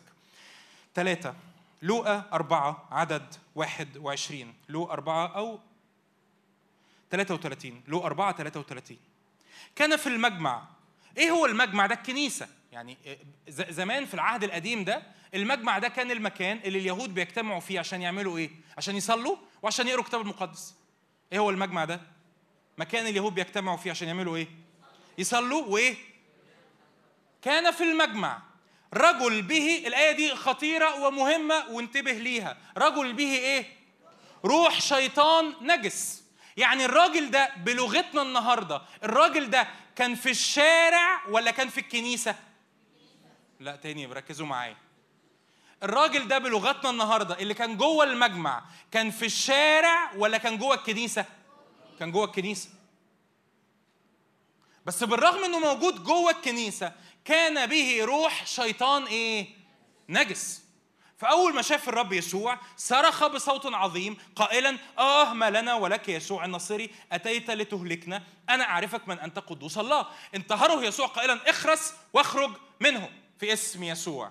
ثالث حاجة الرب عايز يعملها يحررك من قيود أرواح الشر مين يقول أمين؟ أمين في اسم يسوع. تعرف منين إن أنا عندي مشكلة مع قيود أرواح الشر؟ هيبقى عندنا النهارده زي ما هحكي بالتفصيل عندنا أوضة خاصة للي شاعر إن أنا محتاج صلاة زيادة مع حد من الخدام لأجل الحرية من قيود أرواح الشر تعرف منين إن أنا محتاج حرية من قيود أرواح الشر؟ لو عندك إدمانات متكررة مش قادر تنتصر عليها. ده أول علامة يعني. بما إن إحنا شباب كده مش هقول لك إن أنت بتصرخ وبتصوت وبتشد في شعرك. هاجي لك. يعني هاجي لده ما أقصدش إن أنا أضحك ولا أتريق. ما أقصدش كده. بس أول حاجة لو عندك إدمانات مش قادر تنتصر عليها. أغلب الادمان أنا مش عايز أقول كل عشان مش عايز أعمم يعني عشان أبقى ذوق. فأنا مش عايز أقول كل. بس هقول أغلب الإدمانات وراها قيود من أرواح شريرة. إدمان جنس إدمان pornography إباحية إدمان مخدرات سجاير علاقة أنت مربوطة فيها أو أنت مربوط فيها مش قادر تتحرر منها، في حاجة اسمها soul ties، ربط النفس، تحس أنت مربوطة نفسيا، الراجل ده بالرغم أو الولد ده أو البنت دي بالرغم إن أنت بعدت عنها بس لسه لحد النهاردة عايز ترجع لها لحد النهارده انت متأثر نفسيا جدا متأثر نفسيا جدا لحد النهارده انت تعبانة جدا لحد النهارده حتى بتشعري لسبب ما وأنا اعرف قصص من النوع ده بتشعري لسبب ما ان هو حاسس باللي انت بتعدي بيه. وتلاقيه بعت لك رسائل في أوقات مختلفة. ومش عارف هو هو إزاي عرف دلوقتي ان أنا قاعدة لوحدي فيبعت لي الرسالة دي؟ أو العكس لو انت ولد أو لو انت بنت. دي اسمها ربط نفس ربط النفس دي قيود شيطانية. الرب يحررك منها النهارده في اسم يسوع. ها خلي بالك تقول لي انت انت بتكلم ناس غريبة. أقول لك لا هذا الرجل كان فين؟ في الكنيسه شكرا في الكنيسة. كان في الاجتماع. كان يوم الأحد. بس هو جاي بيحضر الاجتماع زي كل يوم حد. بس المرة دي كان المختلف إن يسوع كان موجود. فأول ما روح الشر شافه صرخ قائلا ما لنا ولك يسوع الناصري جيت قبل الوقت لتهلكنا. تقول له رب النهارده أنا عايز أتحرر من كل قيد. طبعا لو أنت عندك محاولات انتحار. بتجرح نفسك. بتعوري نفسك. بتنعزل في الأوضة. لو انت بتتابعنا على الستريمنج أو بتسمع بعد كده بتنعزل في الأوضة لأوقات طويلة جدا جدا. بتبعد عن أهلك.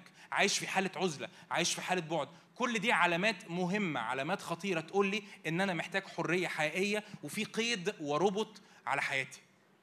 لو أنا مدمن مدمن إيه؟ gaming مدمن أفلام معينة ومش عارف أبطلها. بتفرج على أفلام رعب. لو في طول الوقت هجمات على أحلامي بكوابيس وبتخويف وأنا مش بتكلم إن أنت مرة من ثلاث سنين حلمت حلم وحش أنا مش بتكلم على كده. أنا بتكلم إن الأمور دي متكررة. اللي بيسمعني والحاجات دي ملمسة معاه هيعرف نفسه.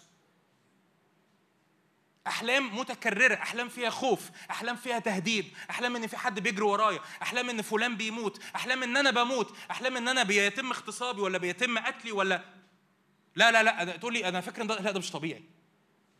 اوعى تفتكر ده طبيعي. اوعى تفتكر إن ده من الرب. اوعى تفتكر لو أنت عندك مواهب فوق طبيعية وأنت عارف إن هي مش من الرب يعني إيه؟ عرافة. بتعرف أسرار الناس. لأي لأي سبب. بتقرا الفنجال بتقرا الكف. حد بابا أو ماما في البيت بيعمل الحاجات دي أو تيتا أو خالته في البيت بتقرا الفنجال أو بتقرا الكف. انت محتاج حرية النهارده من ارواح الشر وصدق معايا انه اوعى اوعى تحس انه في اوقات بحس ان في ستيجما يعني في عار مرتبط بان أنا كنت مقيد واتحررت. مفيش عار في الامر ده. الراجل ده خلي بالك أحد رجال الله يقول يقول هذا التعبير. يقول العار مش انك تكتشف ان في روح شرير واتحررت منه. العار انك تفضل مقيد بالرغم ان الرب يسوع عايز يحررك. تاني اقولها لك. العار مش إنك تكتشف إن في قيد في حياتك والرب يسوع حررك منه. العار إنك تعرف إن الرب يسوع عايز يحررك بس أنت مكسوف ولسه قاعد في نفس القيد. فمفيش عار. يعني ما تتكسفش إن وإحنا بنصلي أو ما تتكسفش إنك تتحرك للأوضة بتاعة التحرير لأنك مدرك إنه أنا مهم يا جماعة اللي أنا بقوله ده أرجوك انتبه. مهم جدا جدا مهم جدا جدا إنك لا تشعر بالعار في هذا الأمر. لأنه مش هنستفيد اي حاجة لو إحنا عملنا يوم زي كده وانت حضرت يوم زي كده ولسه مروح بنفس السلاسل اللي انت متربط بيها. صح ولا إيه؟ أنتوا ركزتوا قوي انتبهتوا زياده يعني. ودي حاجة كويسه. فلا تشعر بالإيه؟ بالعار. لا تشعر بالخزي. لا تشعر بإحساس إنه إيه ده؟ بقى صح أنا بقى أحضر الاجتماع وبقى لي هنا سنتين وسطيهم واكتشف إن أنا محتاج صلاة تحرير. مفيش أي مشكلة مفيش أي مشكلة. هذا الرجل كان فين؟ هتفكر؟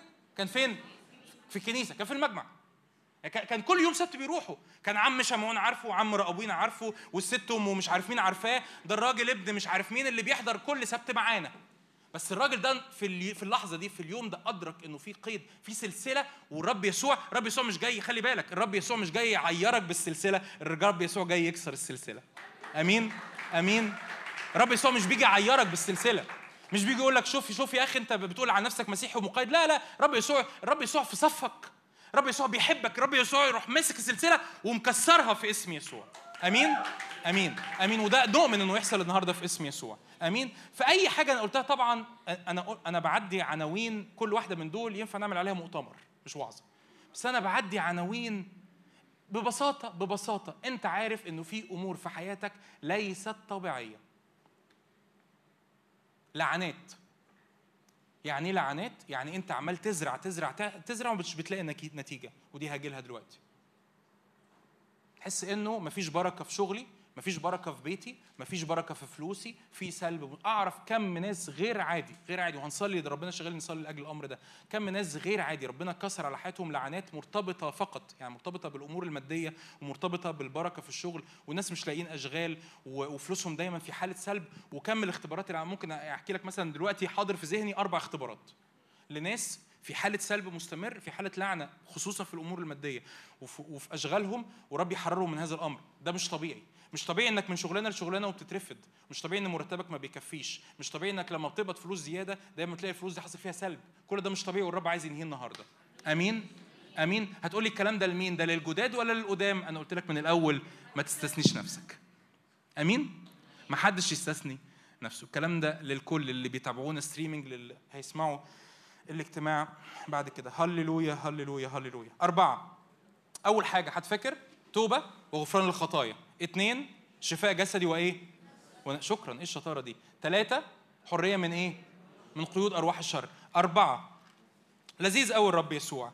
معاه واحد في الفريق الخدمة اسمه بطرس. بطرس ده عنده مشكلة في البيت. إيه المشكلة اللي عنده في البيت؟ إن حماته عيانة. فالرب يسوع أنا أنا هنا بتكلم على البركة في الحياة العملية. دي رابع حاجة. رب يسوع سمع ان بطرس حماته عيانة. رب يسوع ما يرضهوش ان في واحد معاه فريق الخدمة عنده مشاكل في بيته. فالرب يسوع يعدي على بيت بطرس ويشفي حماته الايه العيانة. بس عايز أقرأ لك قصة كمان. لقى خمسة. أنا كل ده بتحرك. بص كم الأمور العظيمة اللي الرب يعملها فقط في الإصحاحين دول. لقى أربعة وخمسة. رهيب بالاصحاحين دول. ارجع اقراهم في البيت. اتأمل فيهم في البيت وشوف قد إيه الرب كأنه بيعمل إيه؟ بيكثف عارفين تحس عارفين اللبن المكثف؟ تحس بيكثف كده الحاجات كلها بيعملها كومباكت كده في إصحاحين. ده اللي أنا أقدر أعمله في حياتك. اسمعني. ده اللي الرب يقدر يعمله في حياتك.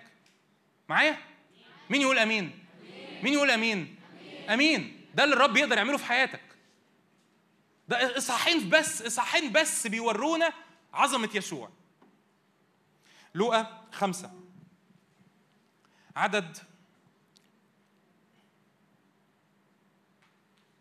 عدد خمسة. أجاب سمعان وقال له يا معلم تعبنا الليل كله ولم نأخذ شيئا ولكن على كلمتك ألقي الشبكة. لما فعلوا ذلك أمسكوا سمكا كثيرا جدا فصارت شبكتهم تتخرق. إيه اللي حصل؟ اللي حصل إنه الرب يسوع لقى بطرس راجع من البحر. راجع يعني إيه راجع من البحر؟ خلص الصيد. الصيادين في الزمن ده ولحد النهارده على فكرة أغلب الصيد بيحصل بالليل ما بيحصلش الصبح. عشان السمك ما يشوفش الخيط بتاع الشبك والخيط بتاع الصنارة. تفاصيل ملهاش أي لازمة بقولها في الوعظ. ف... ف... فالراجل فهو الرب يسوع شايفهم راجعين من فين؟ من البحر خلصوا صيد بيغسلوا الشباك. فالرب يسوع حب بيحب بطرس قال له بص يا بطرس أنا هدخل السفينة بتاعتك وأوعظ منها. فرب يسوع دخل السفينة بتاعت بطرس وقال له ابعد شوية عن البر عشان الرب يسوع يتكلم من السفينة وهي في المية ويوعظ الناس وهم قاعدين على الشط.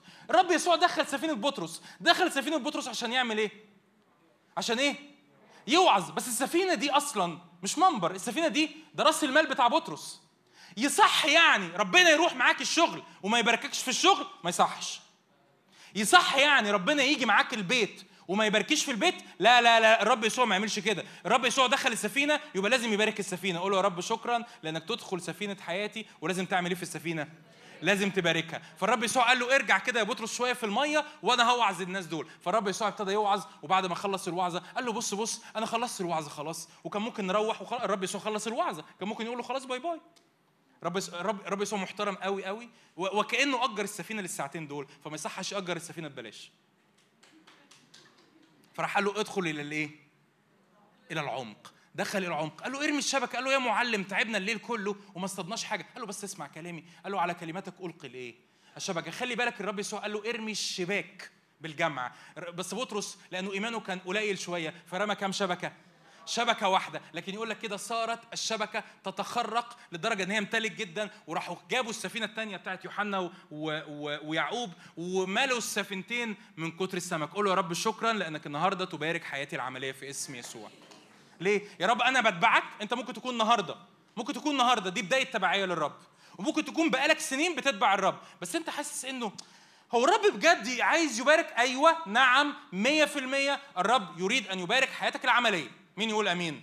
أمين. الرب يريد أن يبارك حياتي العملية. عايز يبارك بيتي. رب يسوع دخل بيت بطرس وشاف حماته لأنه بطرس هيخرج معاه في الخدمة ممكن يكون متألم لأجل حماته المريضة. فأنا هشفي أنا هتعامل. في مشكلة في البيت. تقول لي عندي مشكلة في البيت. محتاج حكمة في التعامل مع بابا وماما. محتاج سلام في البيت. محتاج فرح. محتاج هدوء محتاج إني أعرف إزاي أتصرف معاهم بطريقة مناسبة. يا رب تعالى بارك بيتي. ممكن تقول لي بابا مش مؤمن أو ماما مش مؤمنة لكن أنا مؤمن وابن للرب. يا رب تعالى بارك بيتي. الرب يبارك بيتك بسببك. وتاني حاجة الرب يبارك إيه؟ شغلك. يبارك مادياتك. تقول لي أنا في أنا في الدراسة هل الرب ينفع يبارك مذاكرتي؟ 100% أنا اتخرجت وبدور على شغل. هل الرب ينفع يبعت لي شغل؟ 100% طب أنا بشتغل وينفع الرب يديني نعمة في عينين المديرين بتوعي ويديني نعمة عشان الترقيات ويديني نعمة عشان أنجح في حياتي العملية؟ 100% الرب مش بس مش بس اخذ بطرس ودعاه. خلي بالك اللذيذ إن بعد القصة دي إن بطرس ما كانش هيصطاد تاني. يعني دي آخر دي آخر مرة يصطاد. يعني كان ممكن الرب يسوع يقول له إيه؟ كده كده مش فارقة. أنت كده كده مش هتصطاد تاني. بس الرب أه- عايز يوريه. وللمرة الأخيرة وهو بيصطاد إن يا بطرس أنا عايز أباركك في حياتك العملية. آمين؟ آمين. خامس وآخر حاجة الرب عايز يعملها معاك. لوقا 5 27 أنا بختم يعني أشكر ربنا أنا مركز في الوقت. لوقا 5 27 لوقا 5 27 بعد هذا فخرج فنظر عشارا اسمه لاوي جالسا عند مكان الجباية فقال له اتبعني امشي ورايا. ترك كل شيء وقام وتبعه. صنع له لاوي ضيافة كبيرة في بيته والذين كانوا متكئين معهم كانوا جميعا كثيرا من عشرين وآخرين. ما هي القصة الأخيرة أو ما هي الأمر الأخير اللي الرب عايز آه، يعمله في حياتك؟ الرب يريد أن يسترد هويتك ويطلقك في دعوتك. يعني إيه لاوي؟ كلمة لاوي لاوي ده اسم من أسماء الاسباط بتوع إسرائيل، لاوي يعني اق- اقتران. يعني شخص يقترن أو يلتصق بشخص آخر، لاوي يعني اقتران بالرب، سبط لاوي ده السبط اللي كان مسؤول عن الكهنوت في العهد القديم، يعني دول الناس المسؤولين عن عبادة ربنا. طب إيه هو العشار؟ لاوي ده كان بيشتغل إيه؟ لاوي ده كان بيشتغل إيه عشار؟ يعني إيه عشار؟ عشار ده واحد كده يعتبر خائن للدولة وخائن للدين بالنسبة لليهود. خائن لمين؟ للدولة وخائن مين؟ للدين، ليه؟ لأن العشار ده واحد بيتحد مع المستعمر وياخد مني أنا اليهودي فلوس. والمستعمر ده أصلا ضد ربنا. فكأن لاوي كأن حضرتك مثلا كنت قسيس وبعد ما اشتغلت قسيس بقيت تنادي بالإلحاد. حضرتك ابن قسيس ولا ابن خادم ولا بنت قسيس ولا بنت خادم. وبالرغم إن أنا ابن قسيس اسمي لاوي. يعني اسمي بتاع ربنا. أنا كنت في تقول لي كده أنا كنت في يوم من الأيام بتاع ربنا. أنا كنت في يوم من الأيام بحب ربنا. بالرغم إن أنا كنت بحب ربنا لكن النهارده أنا 100% ضد ربنا. ربنا يجي يعمل إيه؟ خلي بالك ذهب له إلى مكان الإيه؟ الجباية. راح له في المكان اللي هو واقع فيه وقال له إيه؟ اتبعني. مش بس لاوي ده اللي هو متى اللي هو كتب إنجيل متى بعد كده. مش بس لاوي ده اتغير وبقى ماشي ورا الرب لكن لاوي ده عمل عزومة كبيرة وجاب فيها كل أصحابه اللي كانوا شغالين إيه زيه؟ عشرين وقال لهم تعالوا تعالوا تعالوا إحنا نقعد النهارده مع الرب يسوع. مين يقول آمين؟ آمين. إيه اللي بيحصل هنا؟ اللي بيحصل إن الرب يسترد هويتك. تقول أنا بقالي بعيد عن ربنا بقالي وقت بعيد عن ربنا. بقالي وقت بعيد. أنا نسيت يعني إيه دعوة؟ أنا حاسس إنه في ناس ممكن تتكلم مع حد كده يقول لك أنا حاسس إن دعوتي سلبت مني. أنا حاسس إن أنا خلاص ملياش مكان. ملياش مكان في الكنيسة. ملياش مكان في الاجتماعات. ملياش مكان في الخدمة. أنا ملياش مكان عند ربنا. عايز أقول لك مكانك محفوظ. مكانك موجود. الرب محافظ على مكانك. والرب مستعد إنه يعدي عليك في مكان الإيه؟ الجباية. يعني المكان اللي أنت فيه واقع. المكان اللي انت فيه عايش فيه وقاعد فيه وحاسس انه المكان ده بعيد جدا جدا جدا عن علاقتي بربنا. الرب يعدي عليك في مكان الجباية. فقال له إيه؟ اتبعني. فقام وإيه؟ وتبعه. وعمل وليمة عمل عزومة لاوي أو متى في البيت بتاعه. وجاب كل أصحابه جاب كل أصحابه. اللي هو اللي هو متى ده كان يمكن شغال رئيس عليهم ولا كانوا زمايله في الشغل ولا يمكن هم كانوا يهود كويسين في يوم من الأيام وهو اللي بعدهم عن ربنا. وقال لهم تعالوا تعالوا تعالوا. ده أنا النهارده اتقابلت مع واحد اسمه يسوع النصيري وقال لي اتبعني وأنا حسيت إني تم استردادي بالكامل في اسم يسوع. أمين؟ دي آخر حاجة الرب عايز يعملها معاك النهارده. إن رب يردك لهويتك. رب يردك لهويتك. كنت في وقت من الأوقات كنت قريب من ربنا. كنت بتحب ربنا. كنت بتخدم. كنت عايش مع ربنا. بس إن أنت مش بس في حالة ضعف أنت بعدت خالص خالص خالص عن المكان اللي أنت المفروض تبقى موجود فيه. مش بس بعدت أنت حاسس إن أنت بقيت في المكان ده وعمرك ما تتحرك منه. مالكش مكان. رب يعدي عليك النهارده آمين. اسم يسوع. رب يعدي عليك النهارده وينادي عليك النهارده ويقول لك أنا عايزك بالاسم. مش بس يستردني لكن يسترد دعوتي في اسم يسوع. أعرف إن أنا ليا قيمة. متى ده تخيل؟ متى ده لما يجي يحكي يقول أنا كنت وكنت وكنت وكنت لكن النهارده أنا رسول للرب طب انت عملت إيه يا متى عشان تستحق كده؟ ما عملتش حاجة. هو عدى عليا في يوم من الأيام وقال لي إيه؟ طب انت عملت إيه يا متى؟ أنا تجاوبت مع النداء. ده اللي انت محتاج تعمله النهارده. إنك تتجاوب مع الإيه؟ لما الرب ينادي عليك النهارده رب ينادي عليك النهارده رب ينادي عليك النهارده تقول له يا رب أنا بتجاوب. أنا عايز أعرفك أكتر وأقرب منك أكتر وأعيش معاك أكتر في اسم يسوع. آمين؟ تعالوا نقف مع بعض نصلي.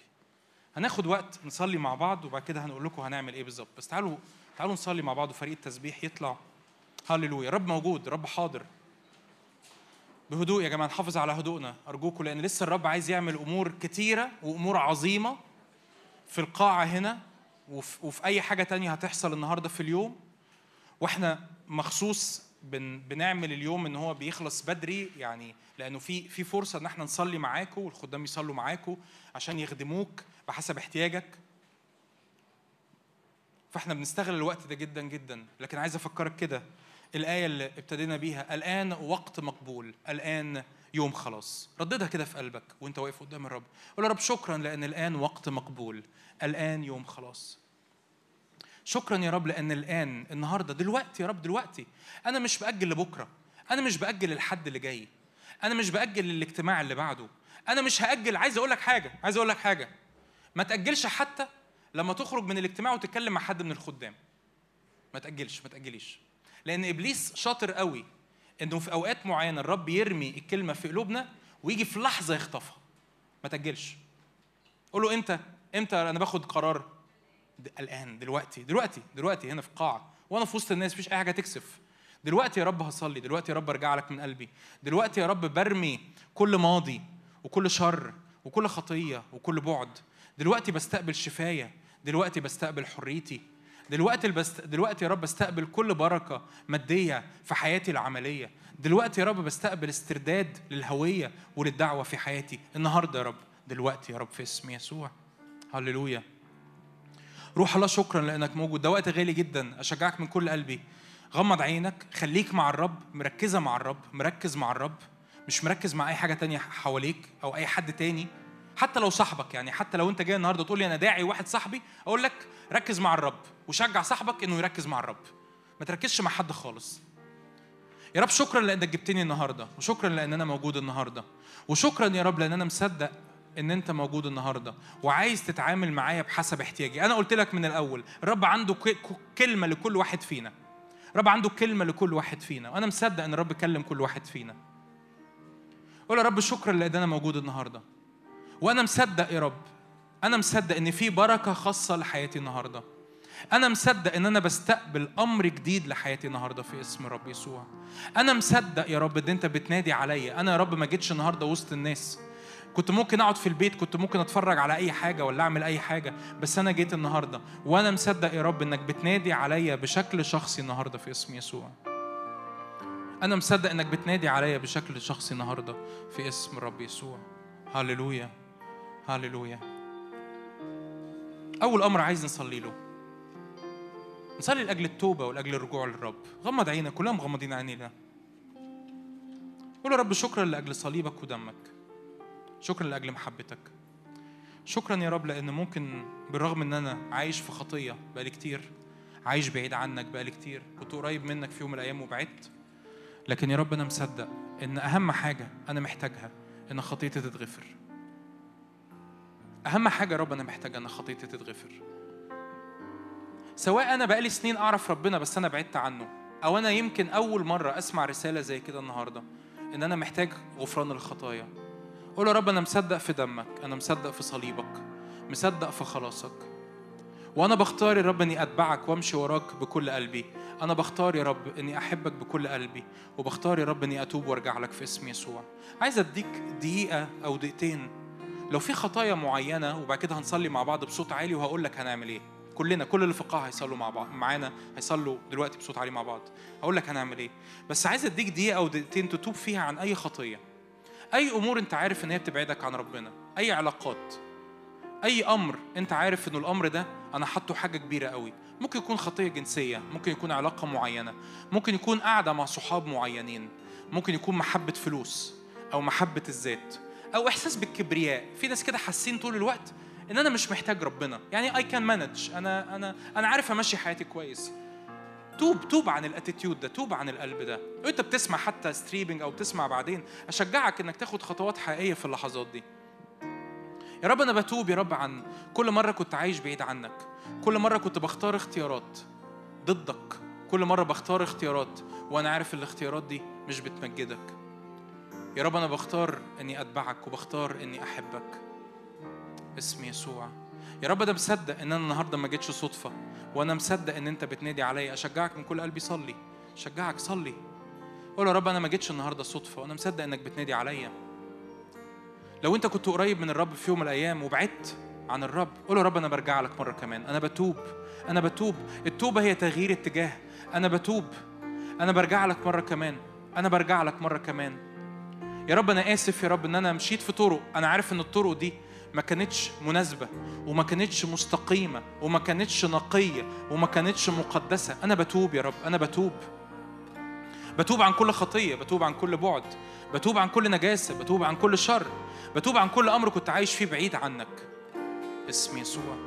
يا رب أنا بختار إن النهارده يكون يوم جديد بداية جديدة في اسم يسوع. أرجوك صلي صلي استغلى جدا اللحظات دي. يا رب أنا بختار إن النهارده بداية جديدة لحياتي في اسم يسوع. أنا ببتدي بداية جديدة يا رب معاك. شكرا يا رب. شكرا يا رب لأجل البداية الجديدة اللي بتعرضها عليا النهارده. وشكرا يا رب لأجل الفرصة الغالية اللي انت رتبتها النهارده. وشكرا يا رب لأنك بتنادي عليا. وأنا مصدق يا رب إنك بتحبني. أنا مصدق يا رب إنك بتحبني. أنا مصدق إنك موجود علشاني. أنا مصدق إنك عايز تتعامل معايا في اسم يسوع.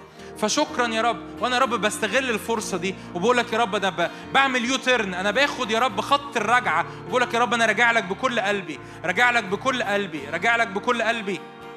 أي حد هنا حاول ينتحر قول يا رب أنا بتوب يا رب عن محاولات الانتحار. تقول لي أتوب ليه؟ لأن حياتك مش ملكك. لأن حياتك مش ملكك. يا رب أنا بتوب يا رب عن محاولات الانتحار. أنا بتوب يا رب عن كل مرة عورت نفسي وجرحت نفسي وعشت في طرق شريرة وعشت في طرق شيطانية. يا رب حياتي مش بتاعتي. أنا بتوب عن ده. أنا برجع عن ده. اسم يسوع. هنعمل حاجة أطلبها؟ مننا كلنا عشان ما حدش يحس إنه مكسوف أو حد يحس إنه لوحده. كلنا هنصلي الصلوه اللي جاية دي مع بعض بصوت عالي. كلنا هنصلي الصلوه اللي جاية دي مع بعض بصوت عالي. قول يا رب يسوع أشكرك لأنك بتحبني. أشكرك لأني غالي عليك. شكرا يا رب لأجل صليبك.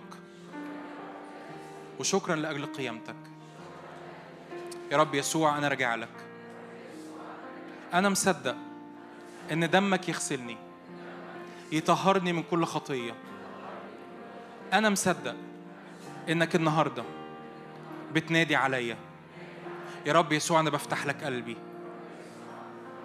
أنا بعلن إن أنت اتصلبت وقمت من الموت علشاني. أنا بعلن إن دمك يطهرني ويغسلني من من من القلب اللي فيه خطية ومن كل أفعال غلط. يا رب أنا بعلن إنك أنت أبويا وإن أنا ابنك إن أنت ملك وأنا عبد عندك. يا رب من النهارده أنا ببدأ بداية جديدة معاك. يا رب من النهارده أنا ببدأ بداية جديدة معاك. أنا محتاج الروح القدس يجي يملاني يجي يغسلني يديني بداية جديدة يديني قوة إني أعيش لك. بكل قلبي. يا روح الله دلوقتي تعال ملاني يا روح الله أنا مصدق إني أنتصر على ضعفات قديمة على خطايا على أمور متعلقة. مصدق إنك تكسر السلاسل. أنا مصدق إن أنا في المسيح خليقة جديدة. يا روح الله أنا مصدق إن أنا في المسيح خليقة جديدة. في اسم يسوع. آمين آمين آمين آمين. مكتوب كده أبا كل الذين قبلوه أعطاهم سلطانا أن يصيروا أولاد الله أي المؤمنين باسمه صدق إنه في اللحظات دي إحنا مش بنعمل مش بنردد شوية كلمات لكن صدق في اللحظات دي إنه بيحصل جواك حاجة اسمها ولادة جديدة خليقة جديدة. الرب الروح القدس بيجي يخلق روحك الإنسانية من جديد وإن كان أحد في المسيح فهو خليقة جديدة. أقول يا رب شكرا لأنه أنا في المسيح خليقة جديدة. شكرا يا رب لأن أنا في المسيح ابن وملك وكاهن. أنا عايز جوايا كده نعلنها تاني. شكرا يا رب لأن أنا ببتدي معاك بداية جديدة. صليها معايا. شكرا يا رب لأن أنا ببتدي معاك بداية جديدة. شكرا يا رب لأن أنا ببتدي معاك بداية جديدة في اسم يسوع. في اسم يسوع.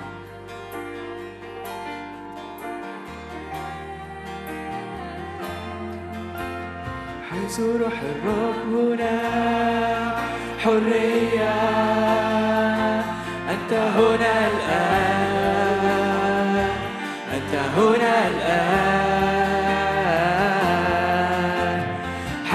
الرب هنا. حرية أنت هنا الآن أنت هنا الآن. نعلن حرية لكل مقصود. نعلن إطلاق لكل مسكون نعلن شفاء لكل مجروح نعلن حرية باسم يسوع. نعلن حرية لكل مقصود نعلن إطلاق لكل مسجون. نعلن شفاء لكل مجروح. نعلن حرية باسم يسوع. نعلن حرية لكل مقصود. نعلن إطلاق لكل مسجون. نعلن شفاء لكل مجروح. نعلن حرية باسم يسوع من مجد إلى مجد. كما من الرب الروح نتغير نتقدس ناظرين مجدك. من مجد إلى مجد. كما من الرب الروح نتغير نتقدس ناظرين مجدك حيث روح الرب هناك. حرية أنت هنا الآن أنت هنا الآن.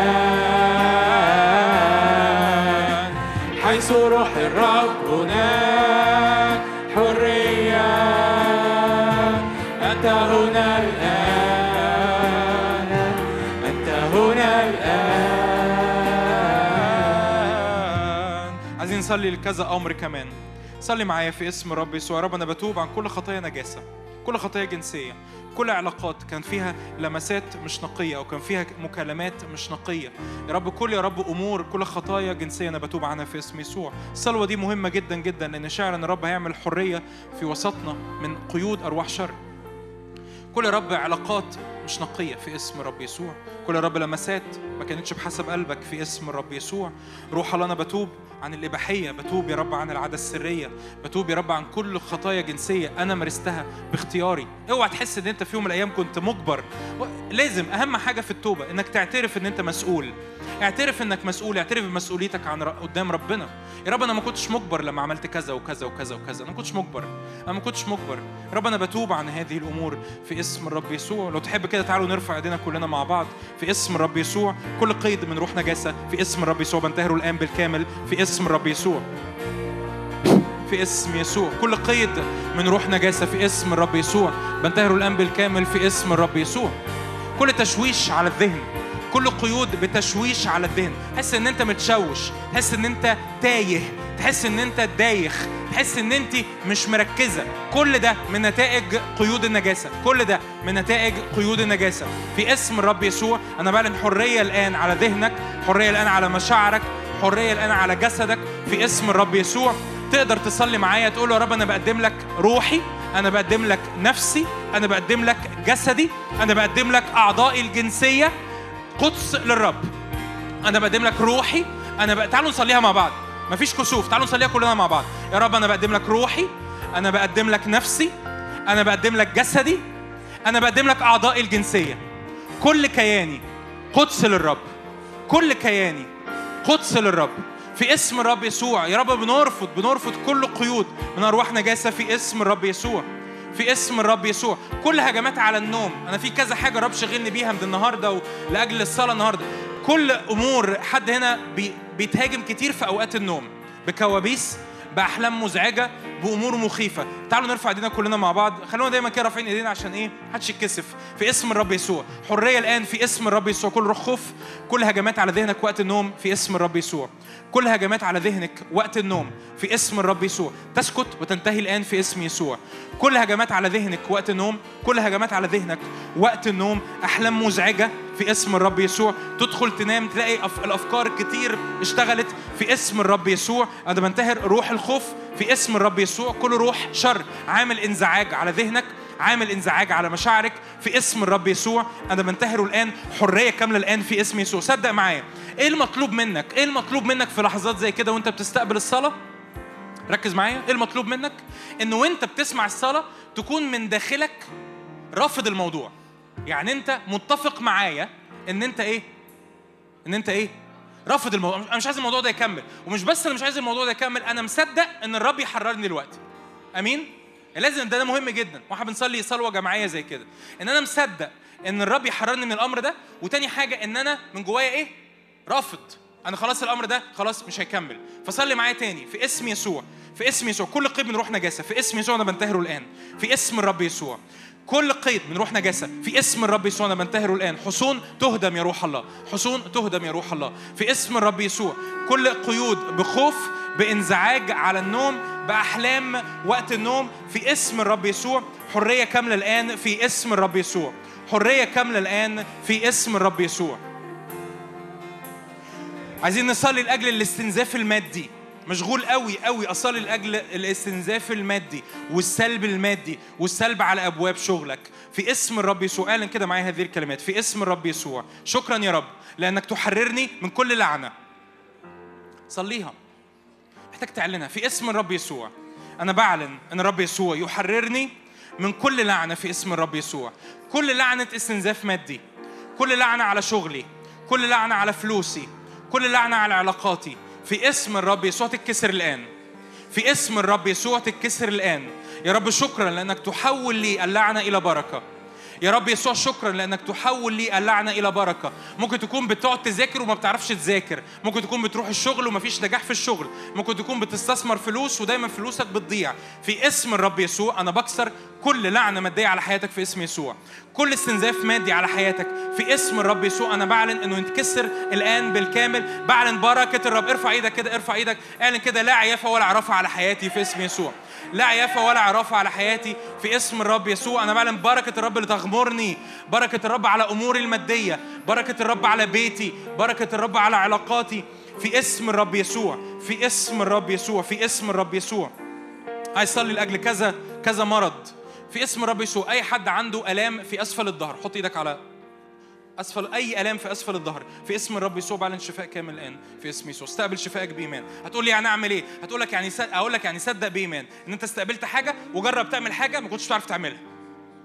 جرب. هتقول لي دلوقتي أجرب دلوقتي؟ أقول لك أجرب دلوقتي.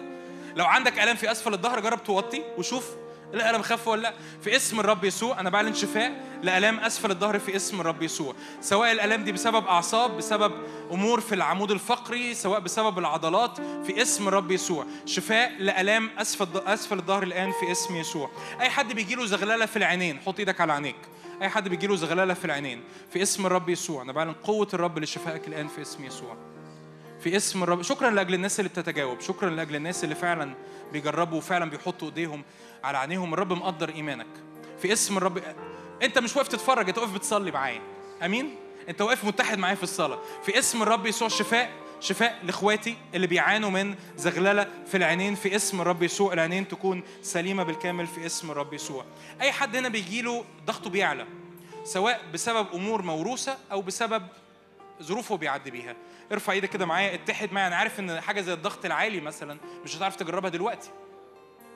بس اعلن معايا انه في اسم يسوع. أنا بعلن سلام سلام على جسدي سلام على ضغط الدم سلام على ذهني سلام على مخي. في اسم أنا أنا أنا أنا متشخص إن عندي ضغط عالي بسبب الوراثة وما بيجيليش ضغط عالي.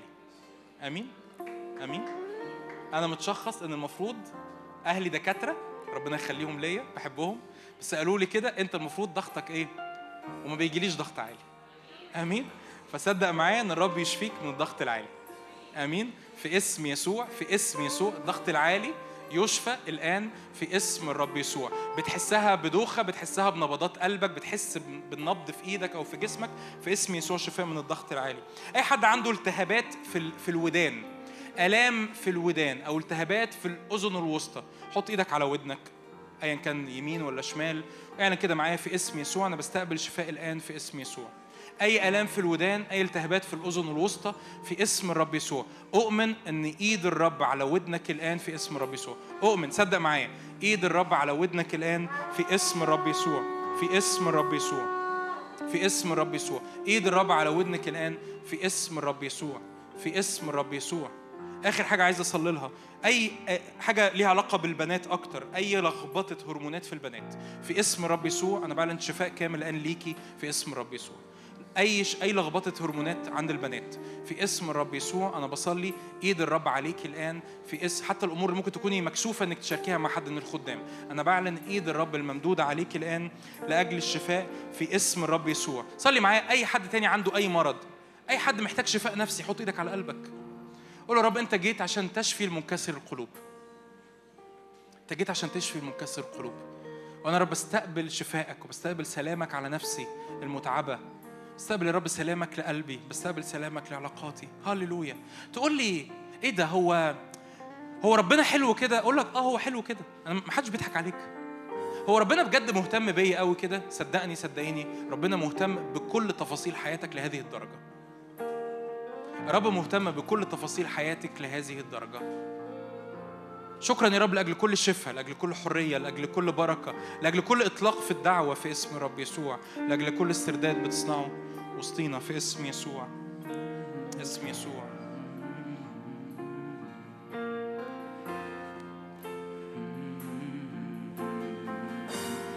مجد الاسم يسوع طرق أبعد مني ليس مثل حب العظيم طهرني بدم الكريم مجد الاسم يسوع طرق أبعد مني ليس مثل حب العظيم طهرني بدم الكريم مجدا لاسم يسوع طرق أبعد مني صدق في الرب الحاضر اللي موجود وسطينا.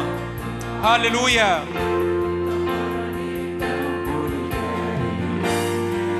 مجدا لاسم يسوع طرق أبعد مني ليس مثل حب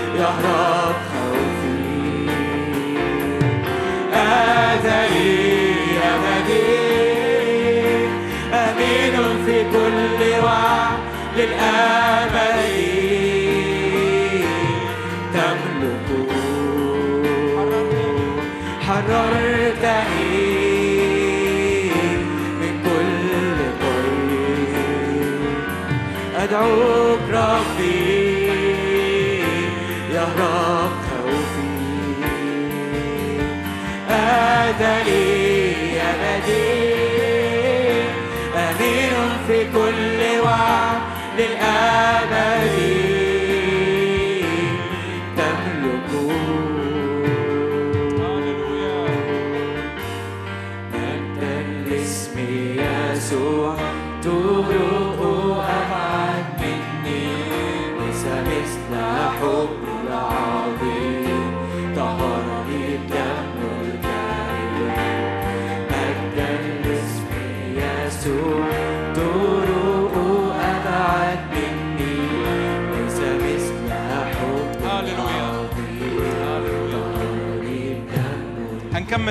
هصلي معاكم دقيقتين كمان ما تقلقوش. الوقت في القاعة مكملين تسبيح. بس بستأذن الخدام والأشرز يبتدوا يتحركوا على الأوض. الخدام خليك أنت مكانك. أي حد هنا ما هوش خدام وما هوش أشرز خليك لسه موجود هنصلي مع بعض صلوة كمان. بس الخدام والأشرز ممكن يتحركوا على الأوض. آخر حاجة عايزين نصلي لها أو آخر حاجتين. أنا مصدق إن الرب عايز مش بس عايز يباركنا النهاردة لكن عايز يخلينا نروح شايلين هدايا لأجل بيوتنا. آمين؟